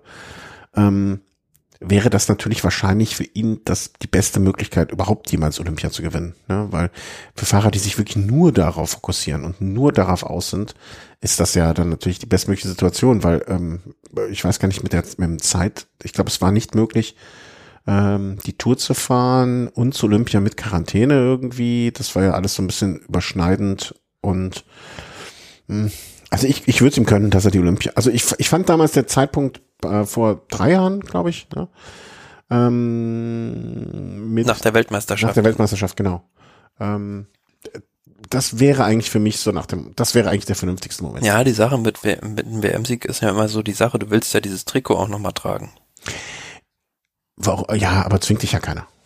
Also du kannst ja zu Hause ruhig zum Bäcker fahren. Mit deinen Kumpels zum Bäcker ja, genau. fahren. Ja, genau, im Weltmeistertrikot. Ja, aber warum? Hat ja keiner, ne? Kann ich ja keiner so zwingen. Auf dem Sofa, schön hier. Nee, ja, kann ich verstehen, ne? Aber nichtsdestotrotz, ich, das, und das macht es eigentlich mit diesem Weltmeistertrikot auch so ein bisschen schwierig. Ne? Das wäre eigentlich der beste Zeitpunkt, um zu sagen, nee, das war's jetzt, Leute. Also ich glaube immer noch, dass das der gute Moment gewesen wäre. Aber wenn er jetzt ich glaube, das glaube schon, dass er in diesem Jahr nochmal, also zumindest auf das Niveau von 2019 zurückkommen kann und dass generell sich dieser Trend vielleicht wieder etwas zurückdreht, dass die altbewährten Fahrer auch wieder mehr Rennen gewinnen werden. Ich bin gespannt. Ähm, aber weißt du, was jetzt für ein Argument von mir kommt? Wenn Valverde als Olympiasieger aufhört, ne, dann kann er auch nicht vier Jahre lang noch seinen goldenen Helm tragen. ja, das stimmt. Ja, ja, also den kann er dann noch zum Brötchen, äh, Brötchen fahren, holen. Aber Brötchen vielleicht macht holen, das ja so wie, wie dieser, wer ist der Palzer von Bora Hans Grohe und trägt dann Red Bull. Red Bull Helm. Hm, wenn er den goldenen nicht gewinnt. Mal gucken. Dumoulin hängt sein Fahrrad temporär an den Nagel. Hm. Hat manch anderem schon gut getan. Ähm, so eine eigene, äh, vielleicht war auch die letzte Saison so eine, die dann nochmal das Ganze irgendwie so wie ein Katalysator beschleunigt hat. Äh, ich finde es ganz gut, dass sich Fahrer mittlerweile auch mal das Recht rausnehmen, sowas zu machen und so, so eine Art Sabbatical zu nehmen, neu, neu positionieren, neu sortieren, alles. Ähm, anderen hat das auch schon ganz gut getan, auch in anderen Branchen oder in anderen äh, Metiers. Ich finde das eigentlich gut, bevor man sich komplett kaputt macht und vielleicht auch ja irgendwie so selbst die Orientierung verliert. Ja, für mich kam das jetzt, also ich finde es eigentlich gut, dass er jetzt da sozusagen, sozusagen äh, wie an so einem Fallschirm die Reißleine zieht, bevor er da äh, zu Boden stürzt und vielleicht äh, nochmal zurückkommt, anstatt äh, dann endgültig frustriert das Fahrrad an den Nagel zu hängen. Aber für mich hatte sich das schon so ein bisschen angedeutet in der letzten Saison, nicht unbedingt bei der Tour de France, aber bei der Vuelta, wo er da relativ frustriert rumgeguckt ist. Und es gibt, äh, kann ich nur sehr empfehlen, eine Dokumentation des niederländischen Fernsehens, Code Yellow heißt die. Da haben die das äh, Code Code Geel, also auf Niederländisch, da haben die das Team Jumbo Visma bei der letzten Tour de France begleitet, auch im Teambus und so. Und da hat man also ich habe da für mich so festgestellt, dieser Tom Dumoulin ist in dieser Mannschaft wie ein Fremdkörper. Mhm. Der ist da rumgerannt, hat panisch gefunkt, hat alle verrückt gemacht. Also da hat man schon so gesehen, mit dem stimmt irgendwie was nicht. Mhm. Und ich finde, passt nicht äh, so recht in, in dieses Team rein. Mhm. Ja, und vielleicht ist das auch etwas, wir haben uns ja damals auch zumindestens ähm, so gewundert ist das falsche Wort, aber dieser Wechsel damals äh, vom Team, wie heißen sie jetzt, äh, Sunweb, äh, ehemals Sunweb? DSM. Ja, ich komme mit den Namen noch nicht klar, das wird auch noch lange dauern. Ähm, ich, ich finde, vielleicht hat sich da auch da sowas schon so ein ganz kleines bisschen an, also ab dem Zeitpunkt schon angedeutet. Ähm, ne? Also vielleicht war das auch so nach dem Motto, okay, wir machen, ich, ich mache jetzt hier den Wechsel, um vielleicht in einem neuen Umfeld nochmal die Motivation mehr zu holen, ne, neue Besen Kerngut, vielleicht ist das genau, was ich brauche. Ähm, vielleicht hätte man da das schon machen sollen, anstatt jetzt äh, das so zu starten. Ich, ich weiß es nicht, ähm, aber hm.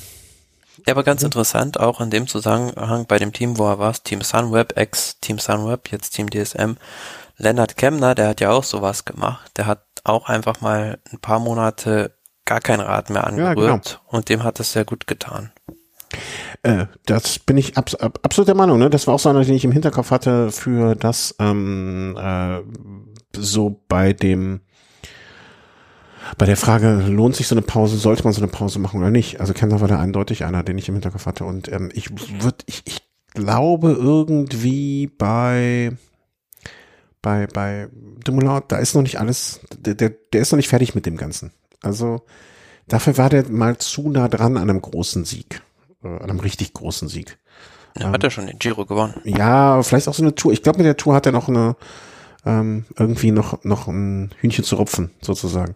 Ich habe meiner Tochter letztens, Entschuldigung, dass ich jetzt abschweife, gesagt, mit dir habe ich noch ein Hühnchen zu rupfen. Und für jemanden, der so eine Floskel nicht kennt, ist das natürlich komplett irre.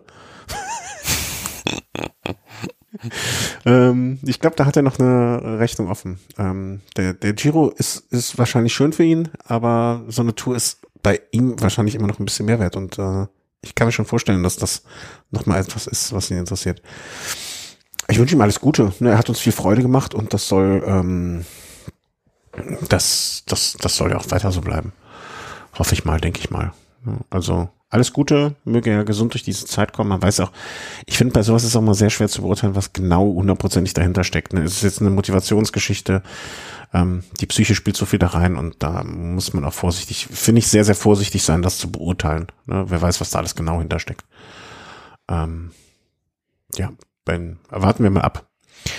Ähm, kommen wir zu einer Impfung und da möchte ich an der Stelle auch eine Rückmeldung von einem Hörer äh, auf, aufgreifen, sage ich mal ganz einfach, ähm, der einen Aspekt untergebracht hat oder in einer E-Mail sich gemeldet hat, ähm, den wir vielleicht gar nicht so, ich weiß es gar nicht mehr, aber vielleicht nicht so detailliert besprochen haben.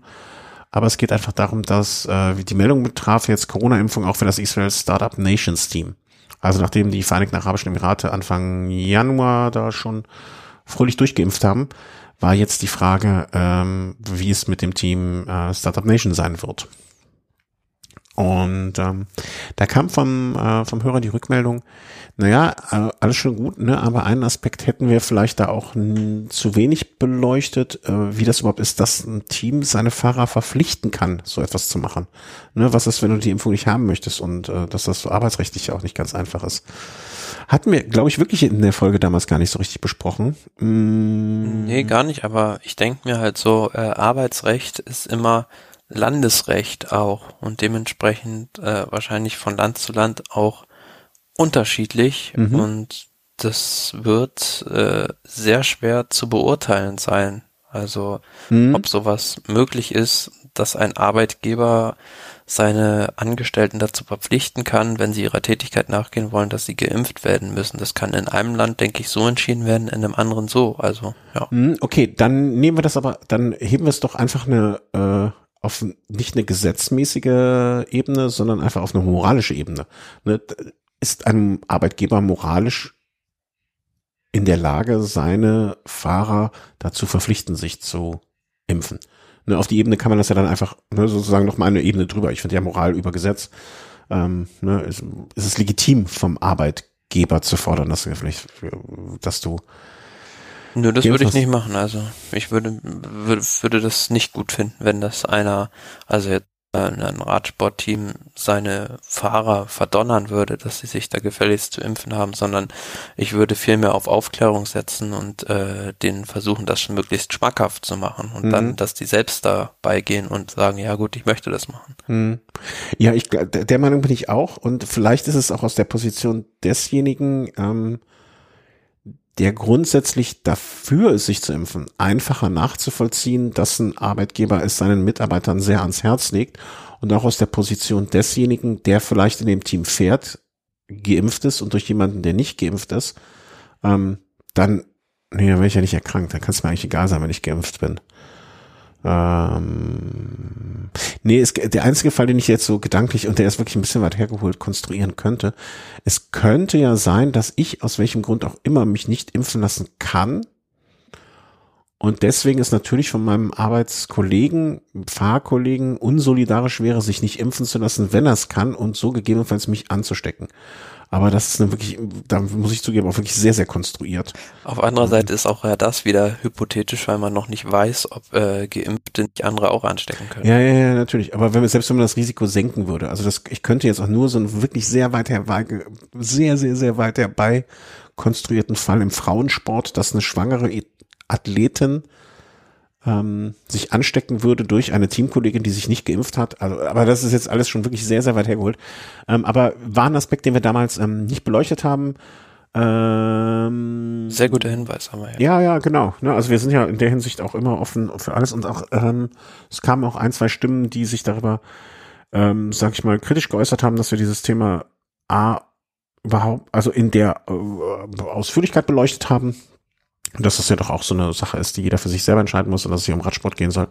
Ich glaube einfach, dass es jetzt im Moment etwas ist, was hoffen, also ich würde mir wünschen, wir müssen Corona-Pandemie etc. gar nicht mehr ansprechen. Wenn es in den Kontext gehört, manchmal muss es, glaube ich, auch einfach ein bisschen sein. Und da bedanke ich mich für diese Anregung. Ähm, weil das war wirklich etwas, was wir an der Stelle vernachlässigt haben. Und äh, ja, sehe ich auch kritisch. Also ich würde grundsätzlich dem Arbeitgeber niemals dem, oder nein, anders, ähm, ich muss zum Beispiel bei der Arbeit in bestimmten Situationen eine Maske tragen und das finde ich völlig in Ordnung. Ähm, und das ist vom Arbeitgeber so vorgeschrieben in diesen Situationen und das dient ja auch meinem Schutz. Also ich weiß noch nicht, ob ich so weit gehen würde, eine Impfung durch, verpflichtende Impfung durch den Arbeitgeber zu befürworten. Das muss, äh, Schwierig, schwieriges Thema. Ähm, aber nun ja, die Israelis äh, wollen, sollen jetzt auch durchgeimpft werden. Die Israelis sind ja sowieso grundsätzlich, ähm, der Staat Israel ist ja, äh, das ist ja vorne mit den Impfungen. Ich glaube, ich habe heute gelesen, 11 Prozent der Israelis haben schon die zweite Impfung bekommen. Mhm. Da wird ja. Man muss ja auch sehen, wie viele Einwohner die haben im Verhältnis, also. Naja, aber prozentual ist es ja egal. Ne? Wenn die 11 Prozent der... Ja, prozentual ist wieder richtig. Es sind äh, dann schon sehr viele. Ne, die haben, ja, ne, und deswegen ähm, Israel ist mit der Impfung sehr weit fortgeschritten. Derzeit haben 25 Prozent ersten und wird einfach das Ende März äh, zweimal gewonnen. Gruppenimmunität, naja, ob das alles stimmt, wissen wir nicht. Aber ähm, ja, wenn die das jetzt machen, also ich freue mich über jeden im ähm, Peloton, der geimpft ist, einfach weil das die Wahrscheinlichkeit senkt, dass Leute erkranken und das wiederum steigert die Wahrscheinlichkeit, dass Rennen stattfinden können. Und äh, ja, das, das ist das Positive, was ich daran sehe. Ich glaube, das. Ja, auf der anderen Seite ist bei dem Fall, denke ich, wenn da das Team Israel Startup Nation geimpft werden sollte, auf alle Argumente zu verweisen, die wir auch schon in der Diskussion um das Team UAE vorgebracht haben. Ganz genau. Inklusive Impftourismus, Vorbildfunktion, Nicht-Vorbildfunktion und äh, sollte man alte bevorzugen im Vergleich zu jungen Fahrern. Alles äh, einfach spult zurück, ähm, geht nochmal an die Stelle und dann könnt ihr hören, was wir damals äh, Richtiges und Falsches gesagt haben auch. Hm. Lefebvre, ein, immer wieder ein Genuss, äh, ihm zuzuhören.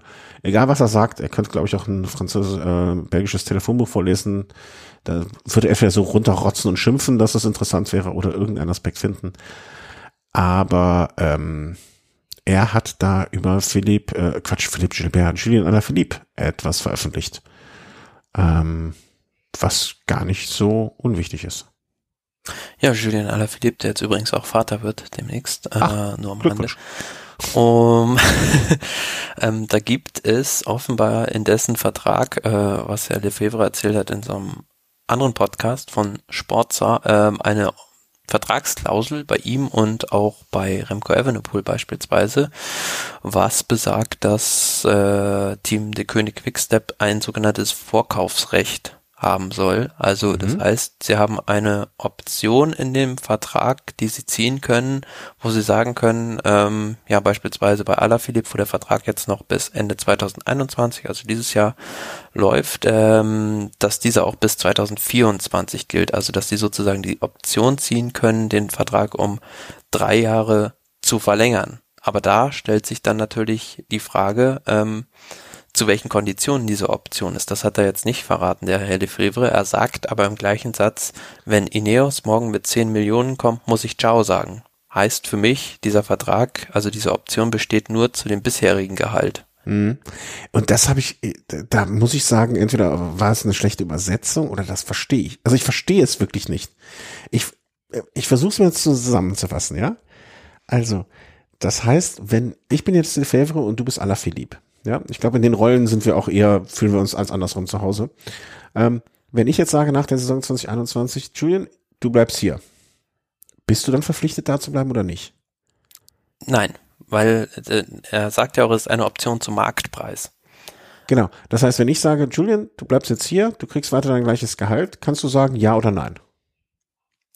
Ähm, ich würde sagen, wahrscheinlich, wahrscheinlich Vielleicht. Nein, weil, weil ähm, ich könnte wahrscheinlich nicht sagen, ich gehe weg, ähm, aber ich glaube, du könntest die Option nicht ziehen, weil es wie gesagt zum Marktpreis ist. Das heißt, ein Alaphilippe wird jetzt mehr wert sein von mhm. seinem Marktpreis, als er das war, als er damals seinen Vertrag unterschrieben hat. Mhm. Und de dementsprechend ähm, wird Herr Lefebvre das vielleicht sich dreimal überlegen, ob er sich das finanziell leisten kann, den zu halten.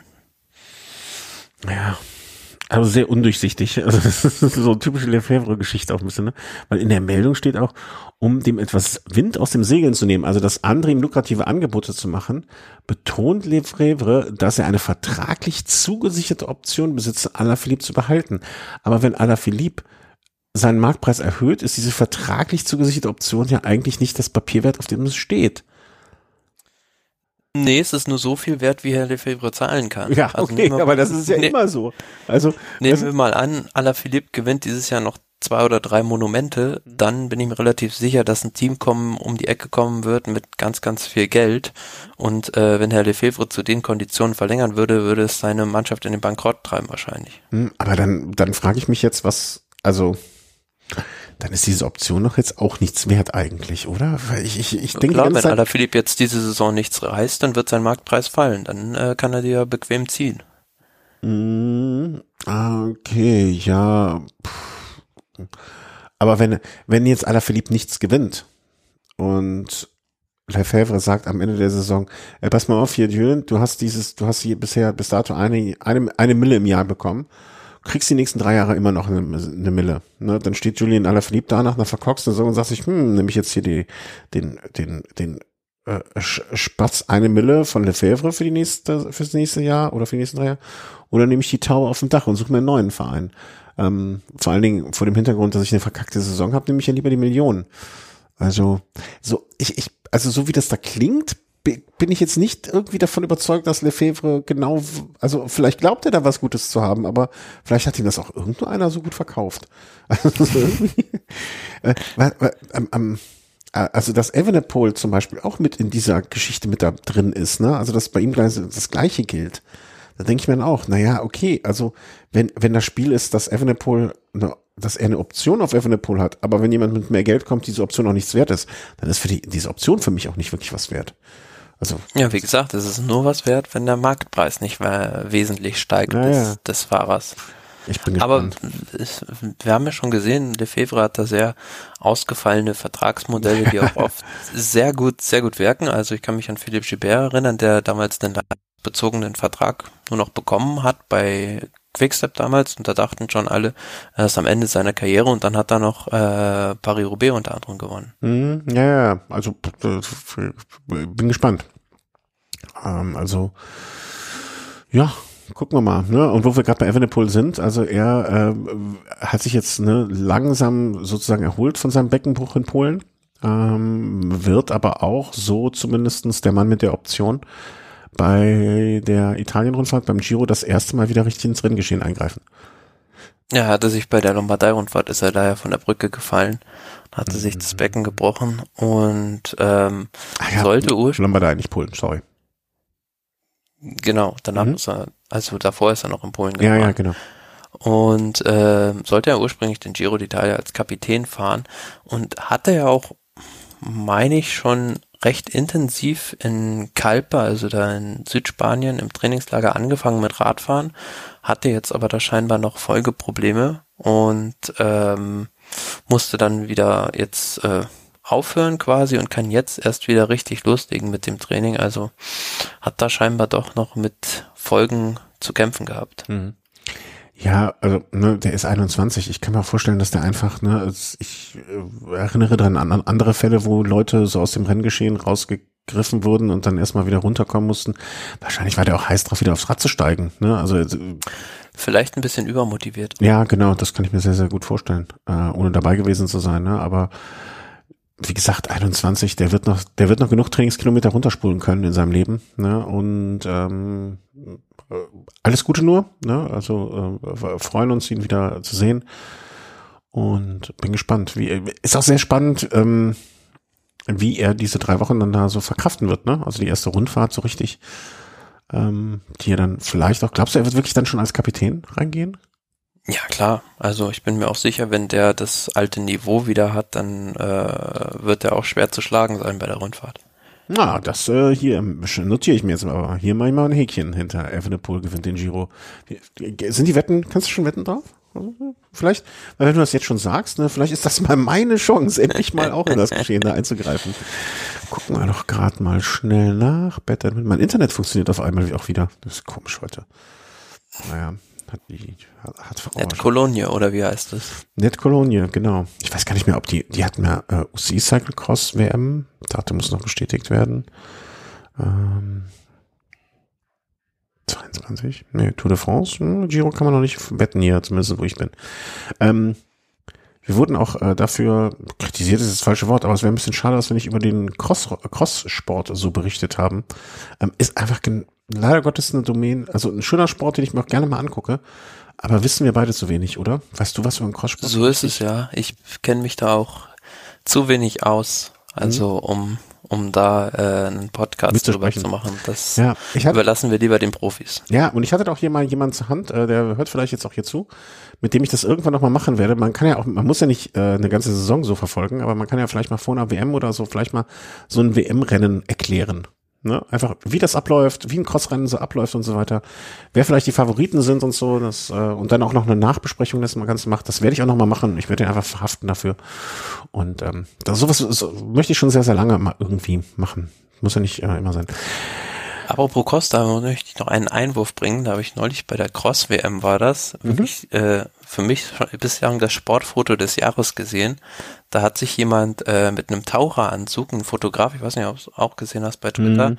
in die Nordsee gestellt und aus dem Meer heraus äh, die Fahrer am Strand fotografiert. Ja, habe ich auch gesehen. Ähm, das ist Einsatz.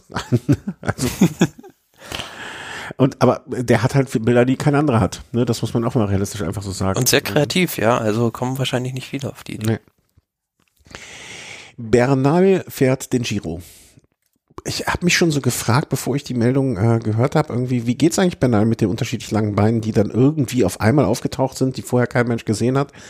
Ähm, und jetzt äh, wird er sein Debüt beim Giro geben.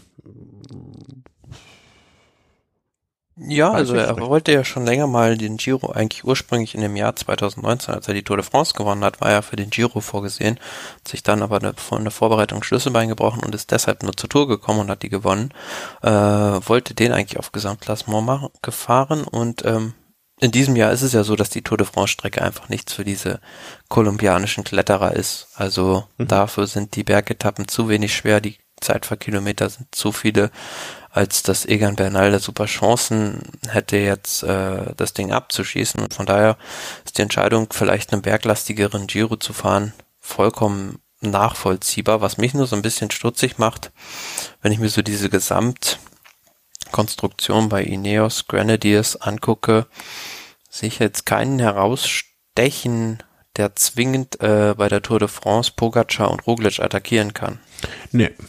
Ähm, da, also das Einzige, was ich mir da vorstellen kann, ähm, also weißt du was, was ich fast glaube, am Ende der Tour de France wird vielleicht Richie Port der Beste von denen sein. Das wollte ich gerade sagen. Das, äh, also und wie oft habe ich hier in diesem Podcast schon gesagt, dass ich so gerne mich mal freuen würde für Richie Port, der so ein Ding abschießt. Ne? Also der, der Schwimmer aus Australien, nicht nur am Belunga Hill, sondern vielleicht auch mal am Mont Ventoux ähm, einen runter äh, runtersegelt. Ähm, Fände ich total toll. Also würde mich wirklich, wirklich äh, ne, äh, freuen für ihn. Ähm, und so ganz, so ganz, äh, also zumindestens sollen sie ihn so als, äh, als entweder zweiten Mann oder als, als Geheimfavorit oder so, so als Mann für ohne, Mann ohne Aufgaben damit nehmen, keine Ahnung. Ähm, ich bin gespannt. Was mich an der Bernal-Nummer so ein bisschen irritiert hat, ähm, dass sie ihn, also, ich meine, der, die, der, wir haben ja eben besprochen, der Giro ist ja, die Strecke des Giros ist ja auch noch nicht raus, ne? Alles andere als etwas Berglastigeres äh, würde uns jetzt wundern, aber pff, wissen tun wir es immer noch nicht.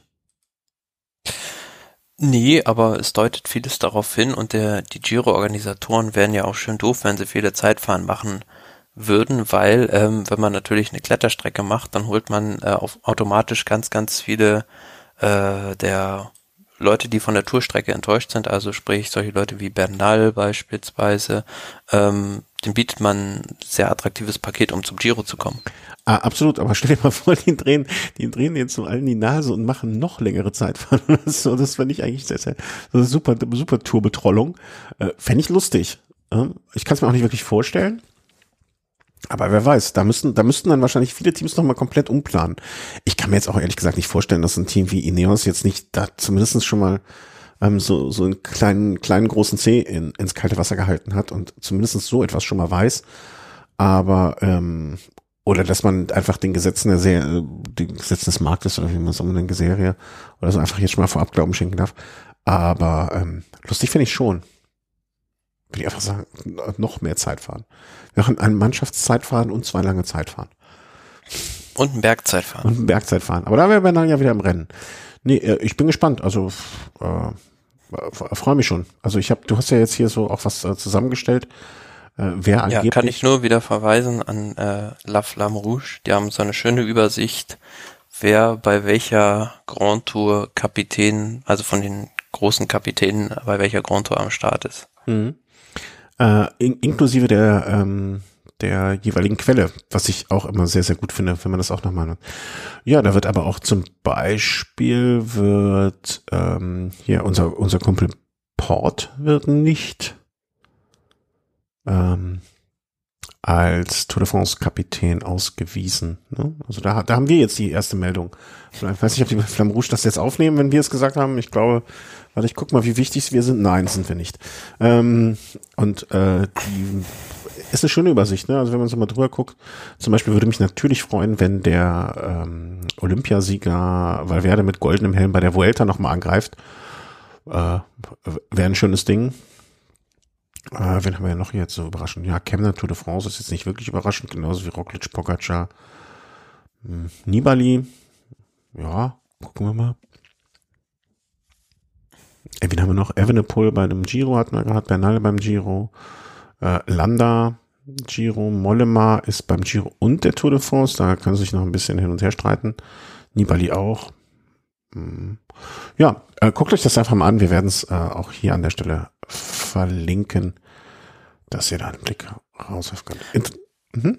Ja, und eine interessante Sache, die ich noch zu Bernal ergänzen wollte, gibt es einen sehr interessanten Artikel beim Cycling Magazine, der heißt, äh, wie man in Münster die Rückenprobleme von Egan Bernal behebt, wo dieses, äh, ja, soll man so sagen, Radsport, äh, Bikefitting Expertenteam äh, ein bisschen vorgestellt wird, dass da mit Egan Bernal zusammenarbeitet und ähm, versucht hat, ihn da wieder in die Spur zu bringen. Aber eine, ein Zitat aus diesem Artikel hat mich so ein bisschen beunruhigt oder lässt vielleicht so ein bisschen Schlüsse auf diese Saison äh, zurück. Äh, die Effekte unserer Anpassung werden vielleicht erst 2022 oder 2023 so richtig sehen. Aber ich würde Egan auch für 2021 auf keinen Fall abschreiben klingt mhm. für mich so ein bisschen so, hm, ja, braucht jetzt doch vielleicht noch ein bisschen länger, damit es wieder vollständig äh, in die richtige Bahn kommt. Was mich irritiert hat, war die Aussagen so nach dem Motto, ich habe es am Fernsehen jetzt schon so gesehen, also dass das bis dato noch niemandem so richtig, richtig aufgefallen ist, beziehungsweise ähm, dass dieses Problem bis dato so unterschätzt wurde. Das ist etwas, was mich jetzt insbesondere beim äh, Team Marginal Gains ähm, so. Ja, das verwundert mich auch sehr, ja. Also, wo du eigentlich denkst, die haben alle führenden Biomechaniker der Welt aufgekauft, äh, scheint nicht so zu sein. Nee, äh, und das äh, andererseits finde ich das ja auch gut. Ne? Also anscheinend scheint die Übermacht da doch nicht so groß zu sein. Ne? Ähm, und hier steht ja auch, ich weiß nicht, ob es da drin stand, aber irgendwo anders habe ich es auch gelesen, vielleicht auch hier, äh, dass halt das Problem bei den Kolumbianern ist, dass die halt lange weg sind in Südamerika und du sie da nicht zu Gesicht bekommst. Ja, aber also ich sag mal so, ne, so ein äh, was machen die denn da anders? Also da fahren ja nicht am Dreirad auf einmal, ne? Also ganz einfach gesagt, ne? Also äh, ja, aber das Training ist ja ein anderes vielleicht als als wenn sie hier unter, sage ich jetzt mal äh, negativ gesagt, unter der Fuchtel irgendwo in Europa trainieren.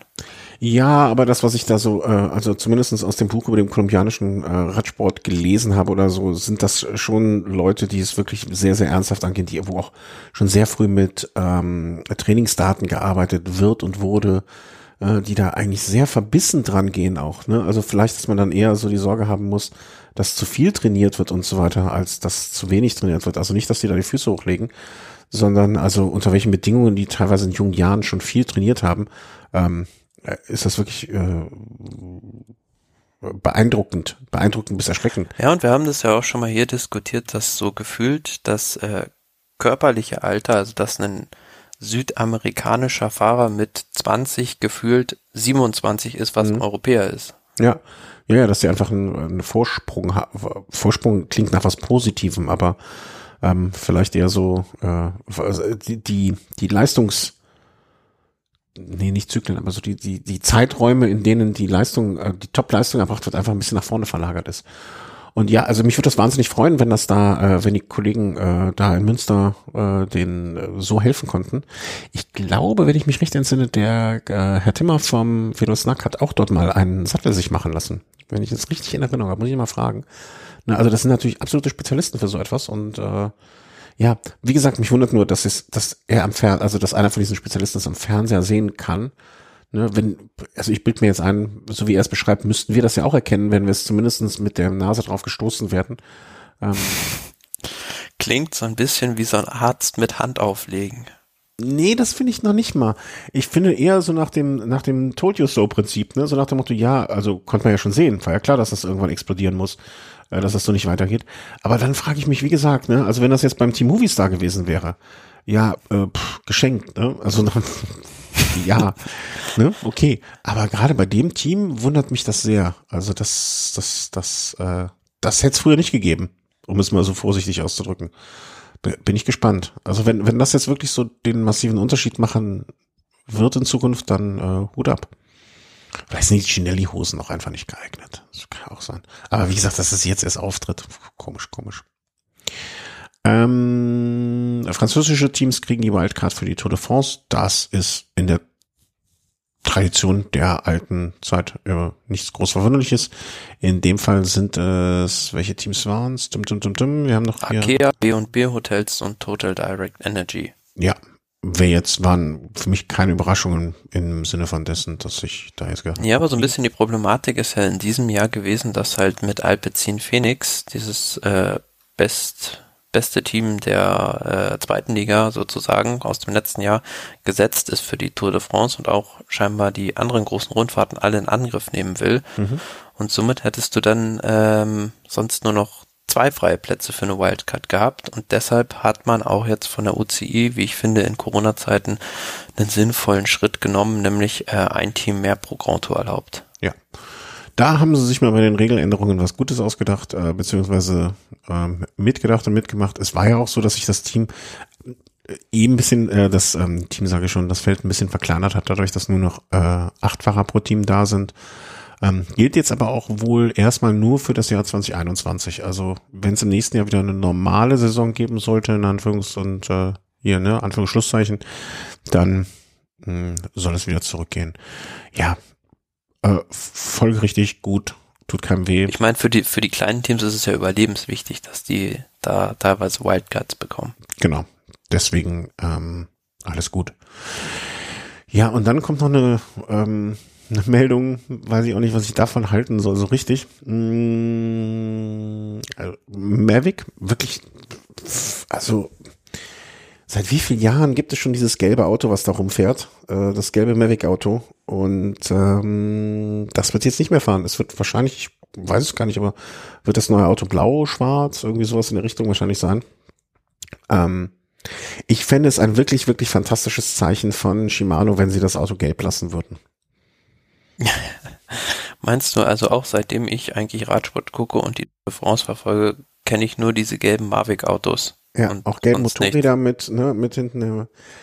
Also wenn, wenn Shimano, also ich kann natürlich, also ich finde Shimano hat, Shimano hat, hat mit ihrem Blau natürlich eine relativ eindeutige Farbe. Ja, also gar keine Frage. Aber ich finde, so in der Tradition des Ganzen, und Mavic ist jetzt auch, ich sag mal vorsichtig, so von allem, was man mitbekommt oder von dem, wie, wie sich die Marke verändert hat in den letzten zehn Jahren, vielleicht zwölf Jahren, ist das, wenn man ehrlich ist, jetzt kein Konkurrent mehr zu Shimano. Also an, für mich in keiner Stelle. Aber wurde nicht Mavic erst äh, aufgekauft, der Konzern? Naja, das muss man anders sehen. Ähm, also mal das letzte Mal, als ich mich darüber hier im Podcast lustig gemacht habe, und das war, glaube ich, aber im Snack, das weiß ich nicht mehr, ähm, war gar nicht klar, wem das gehört. wussten sie selber nicht mehr, wem sie gehören. Ähm, das ist alles so ein bisschen, ähm, ähm, also in einem offiziellen Schreiben, hier eine Meldung vom 20., 24.07. letzten Jahres, in einem offiziellen Schreiben, in dem die Entscheidung des Handelsgerichts Grenoble zur Ernennung der als neuer Eigentümer von Mavic formal bestätigt wird, richten sich die beiden neuen Geschäftsführer gleich mit diversen anderen äh, Prioritäten. Ja, also da gab es jetzt immer wieder, ähm, die waren zwangsverwaltet und dann hier und dort, ähm, den ist, ist halt nicht mehr also Rückkehr zur Eigenständigkeit von Mavic in Absprache mit seinem früheren Eigentümer. Es gab Amasports, das ist so eine große Gruppe aus, aus Skandinavien, denen viele Firmen gehören. Da waren sie eine Zeit lang, dann sind sie wieder zurück, jetzt sind sie wieder französisch. Ähm, Bouralier Group schluckt angeschlagene Landsmann Mavic. Mavic Insolvenz wird Fragen über Besitzverhältnisse auf. Also, ich sag mal, alle Meldungen, die da so kommen, sind nicht so, dass man geneigt ist zu sagen, oh, dann investiere ich jetzt mal. Ähm, und, aber das gelbe Auto hat, also ich habe das gelbe Auto auch irgendwie nie so richtig mit Mavic verbunden, sondern eher mit dem gelben Trikot, mit Gelb als Tour de France Farbe. Und ich glaube zwar, dass das gelbe Auto im nächsten Saison blau ist, aber ich finde es einfach sehr schön, wenn Shimano als wirklich so ein dermaßen großer, fetter und wahrscheinlich auch mit großen Gewinnen einfahrendes Unternehmen einfach sagt, das Gelb stand da nicht für Mavic, sondern für die Tour de France. Ich glaube nicht, dass es passieren wird, aber ich fände es als Geste einfach so unfassbar. Und es würde ihnen auch extrem viele Sympathien einbringen, da bin ich sehr sicher. Wobei man ja sagen muss, dass diese neutralen Materialfahrzeuge oder Motorräder ja gar nicht so eine große Rolle spielen. Also ich kann mich selten dran erinnern, dass man Fahrer irgendwie ein Laufrad oder so von, von dem neutralen Materialservice nimmt, weil. Oh, oh, oh, oh, oh, oh, oh dass ich jetzt hier nochmal, wenn ich, wenn, wenn, wenn wir bei den Erinnerungen schwelgen, an einen besonderen Fall zurückdenke, den du jetzt so nicht aus der, auf der Fan hattest, das kommt selten vor. Auf welchem Watt war denn Chris Froome damals unterwegs, was nicht ganz Ja, das, das ist ja so das Einzige, was mir jetzt in den Sinn kommt, wo der Chris Froome, also für den hat das vielleicht was Positives, dass dann äh, Shimano das macht, weil die vielleicht nicht nur Kinderfahrräder auf dem Dach haben. Hm, vielleicht, vielleicht.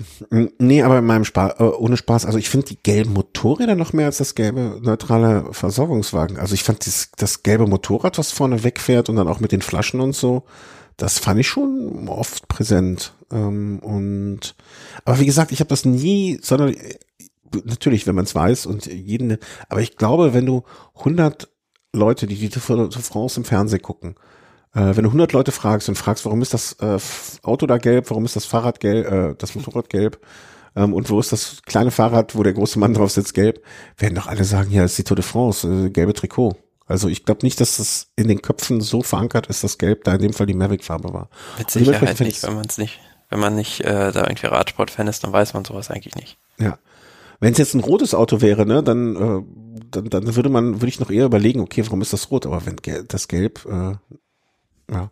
Äh, also ich finde es eine unfassbar, also ich glaube, man kann da als Shimano es eigentlich nur falsch machen. Ähm, weil sie werden mit Sicherheit nicht äh, einfach nur das gelbe Auto nehmen und einen Shimano-Schriftzug drauf machen.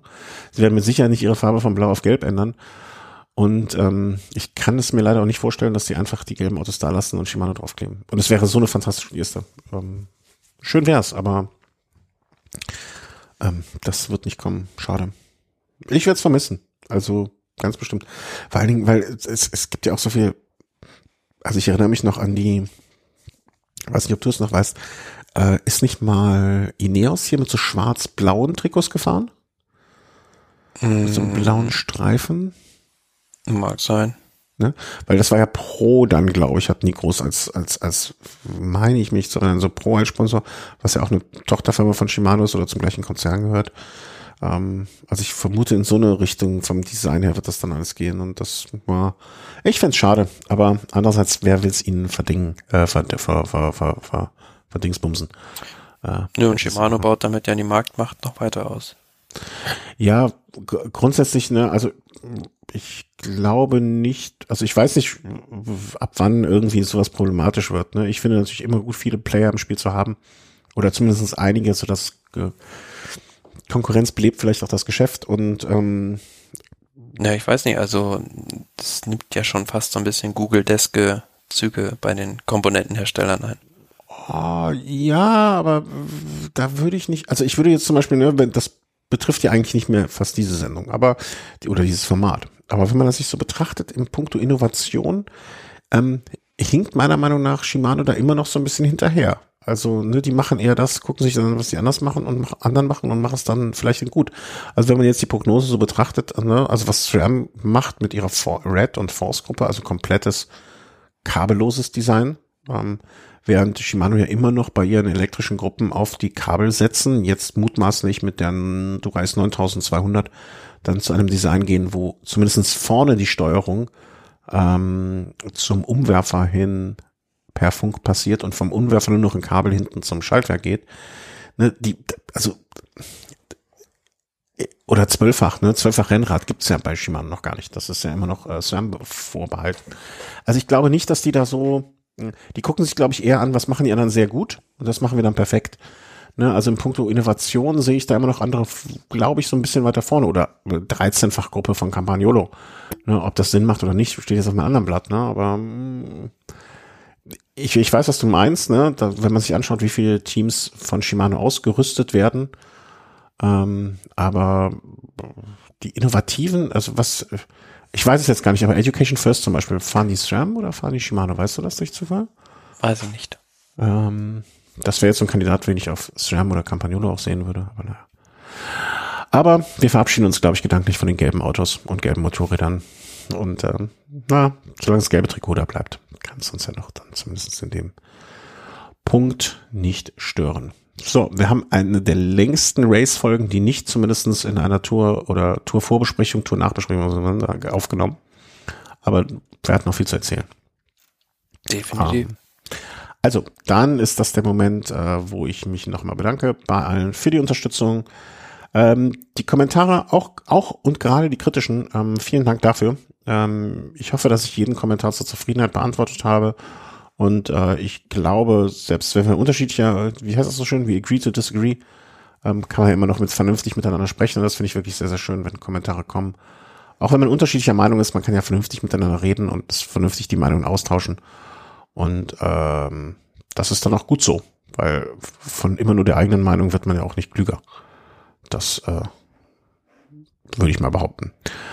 Ähm, möchte mich an der Stelle bedanken für alle Unterstützer, wie immer via Patreon, via PayPal, wenn was gespendet wird, ähm, auch über unsere Amazon äh, Affiliate Links. Also wenn ihr auf unserer Seite seid und keinen Adblocker anhabt, weil das habe ich letztens nochmal mitbekommen oder wurde mir zugetragen, das verhindert das. Aber wenn ihr ansonsten einfach nur auf unserer Seite seid, gibt es den Punkt Willem unterstützen. Dort gibt es ein Amazon-Fenster. Und wenn ihr darüber bestellt, egal was es ist, anonym bekommen wir etwas davon ab und das äh, ja äh, senkt, senkt, also ne, hilft uns, das hier alles am Laufen zu halten. Weil sonst müsste ich meiner Frau noch erklären, dass ich neben der Zeit, die ich hier in Anspruch nehme, auch noch Geld reinbuttern müsste. Oder wäre ich noch, wäre sie ungehalten. Ähm, ganz einfach gesagt. Und ähm, ja, wenn ihr über dieses Fenster bestellt, bekommt ihr etwas ab. Wenn ihr was spendet, bekommt ihr was. Wir haben zuletzt auch nochmal via ähm, Auphonic eine direkte Spende von Zeit bekommen. Das ist auch immer ganz fantastisch, weil äh, wir jagen das hier alles durch Auphonic und da kann man uns Zeit spenden. Das äh, macht unseren Ton besser und ihr hört dann besser. Also ihr hört wahrscheinlich alle so eh schon gut, aber so könnt ihr dann, klingt es auch noch gut. Nicht unsere verrumpelten, dumpelten Stimmen sonst. Ja, das war's jetzt. Und äh, diese Woche wird es noch einen Snack geben, sehr wahrscheinlich. Ich muss mal gucken. Falls ihr das bis Donnerstag hört, vielleicht streamen wir mal wieder. Hätte ich auch mal Lust zu. Äh, aber das, äh, nee, wenn ich erst morgen fertig mache. Das wird eh zu knapp. Aber vielleicht, das nehmen wir auch mal bald wieder in Angriff. Okay. Thomas, ich danke dir. Ja, vielen Dank, hat äh, Spaß gemacht. Eingenickt schon? Ja. Äh, ja, gut, dass die Saison wieder anfängt. Das freut mich. Äh, langsam langsam wird's auch nötig. Und jetzt muss nur noch die Sonne rauskommen, dann sind wir alle froh. Macht es gut, bleibt gesund vor allen Dingen. Tschüss. Ciao.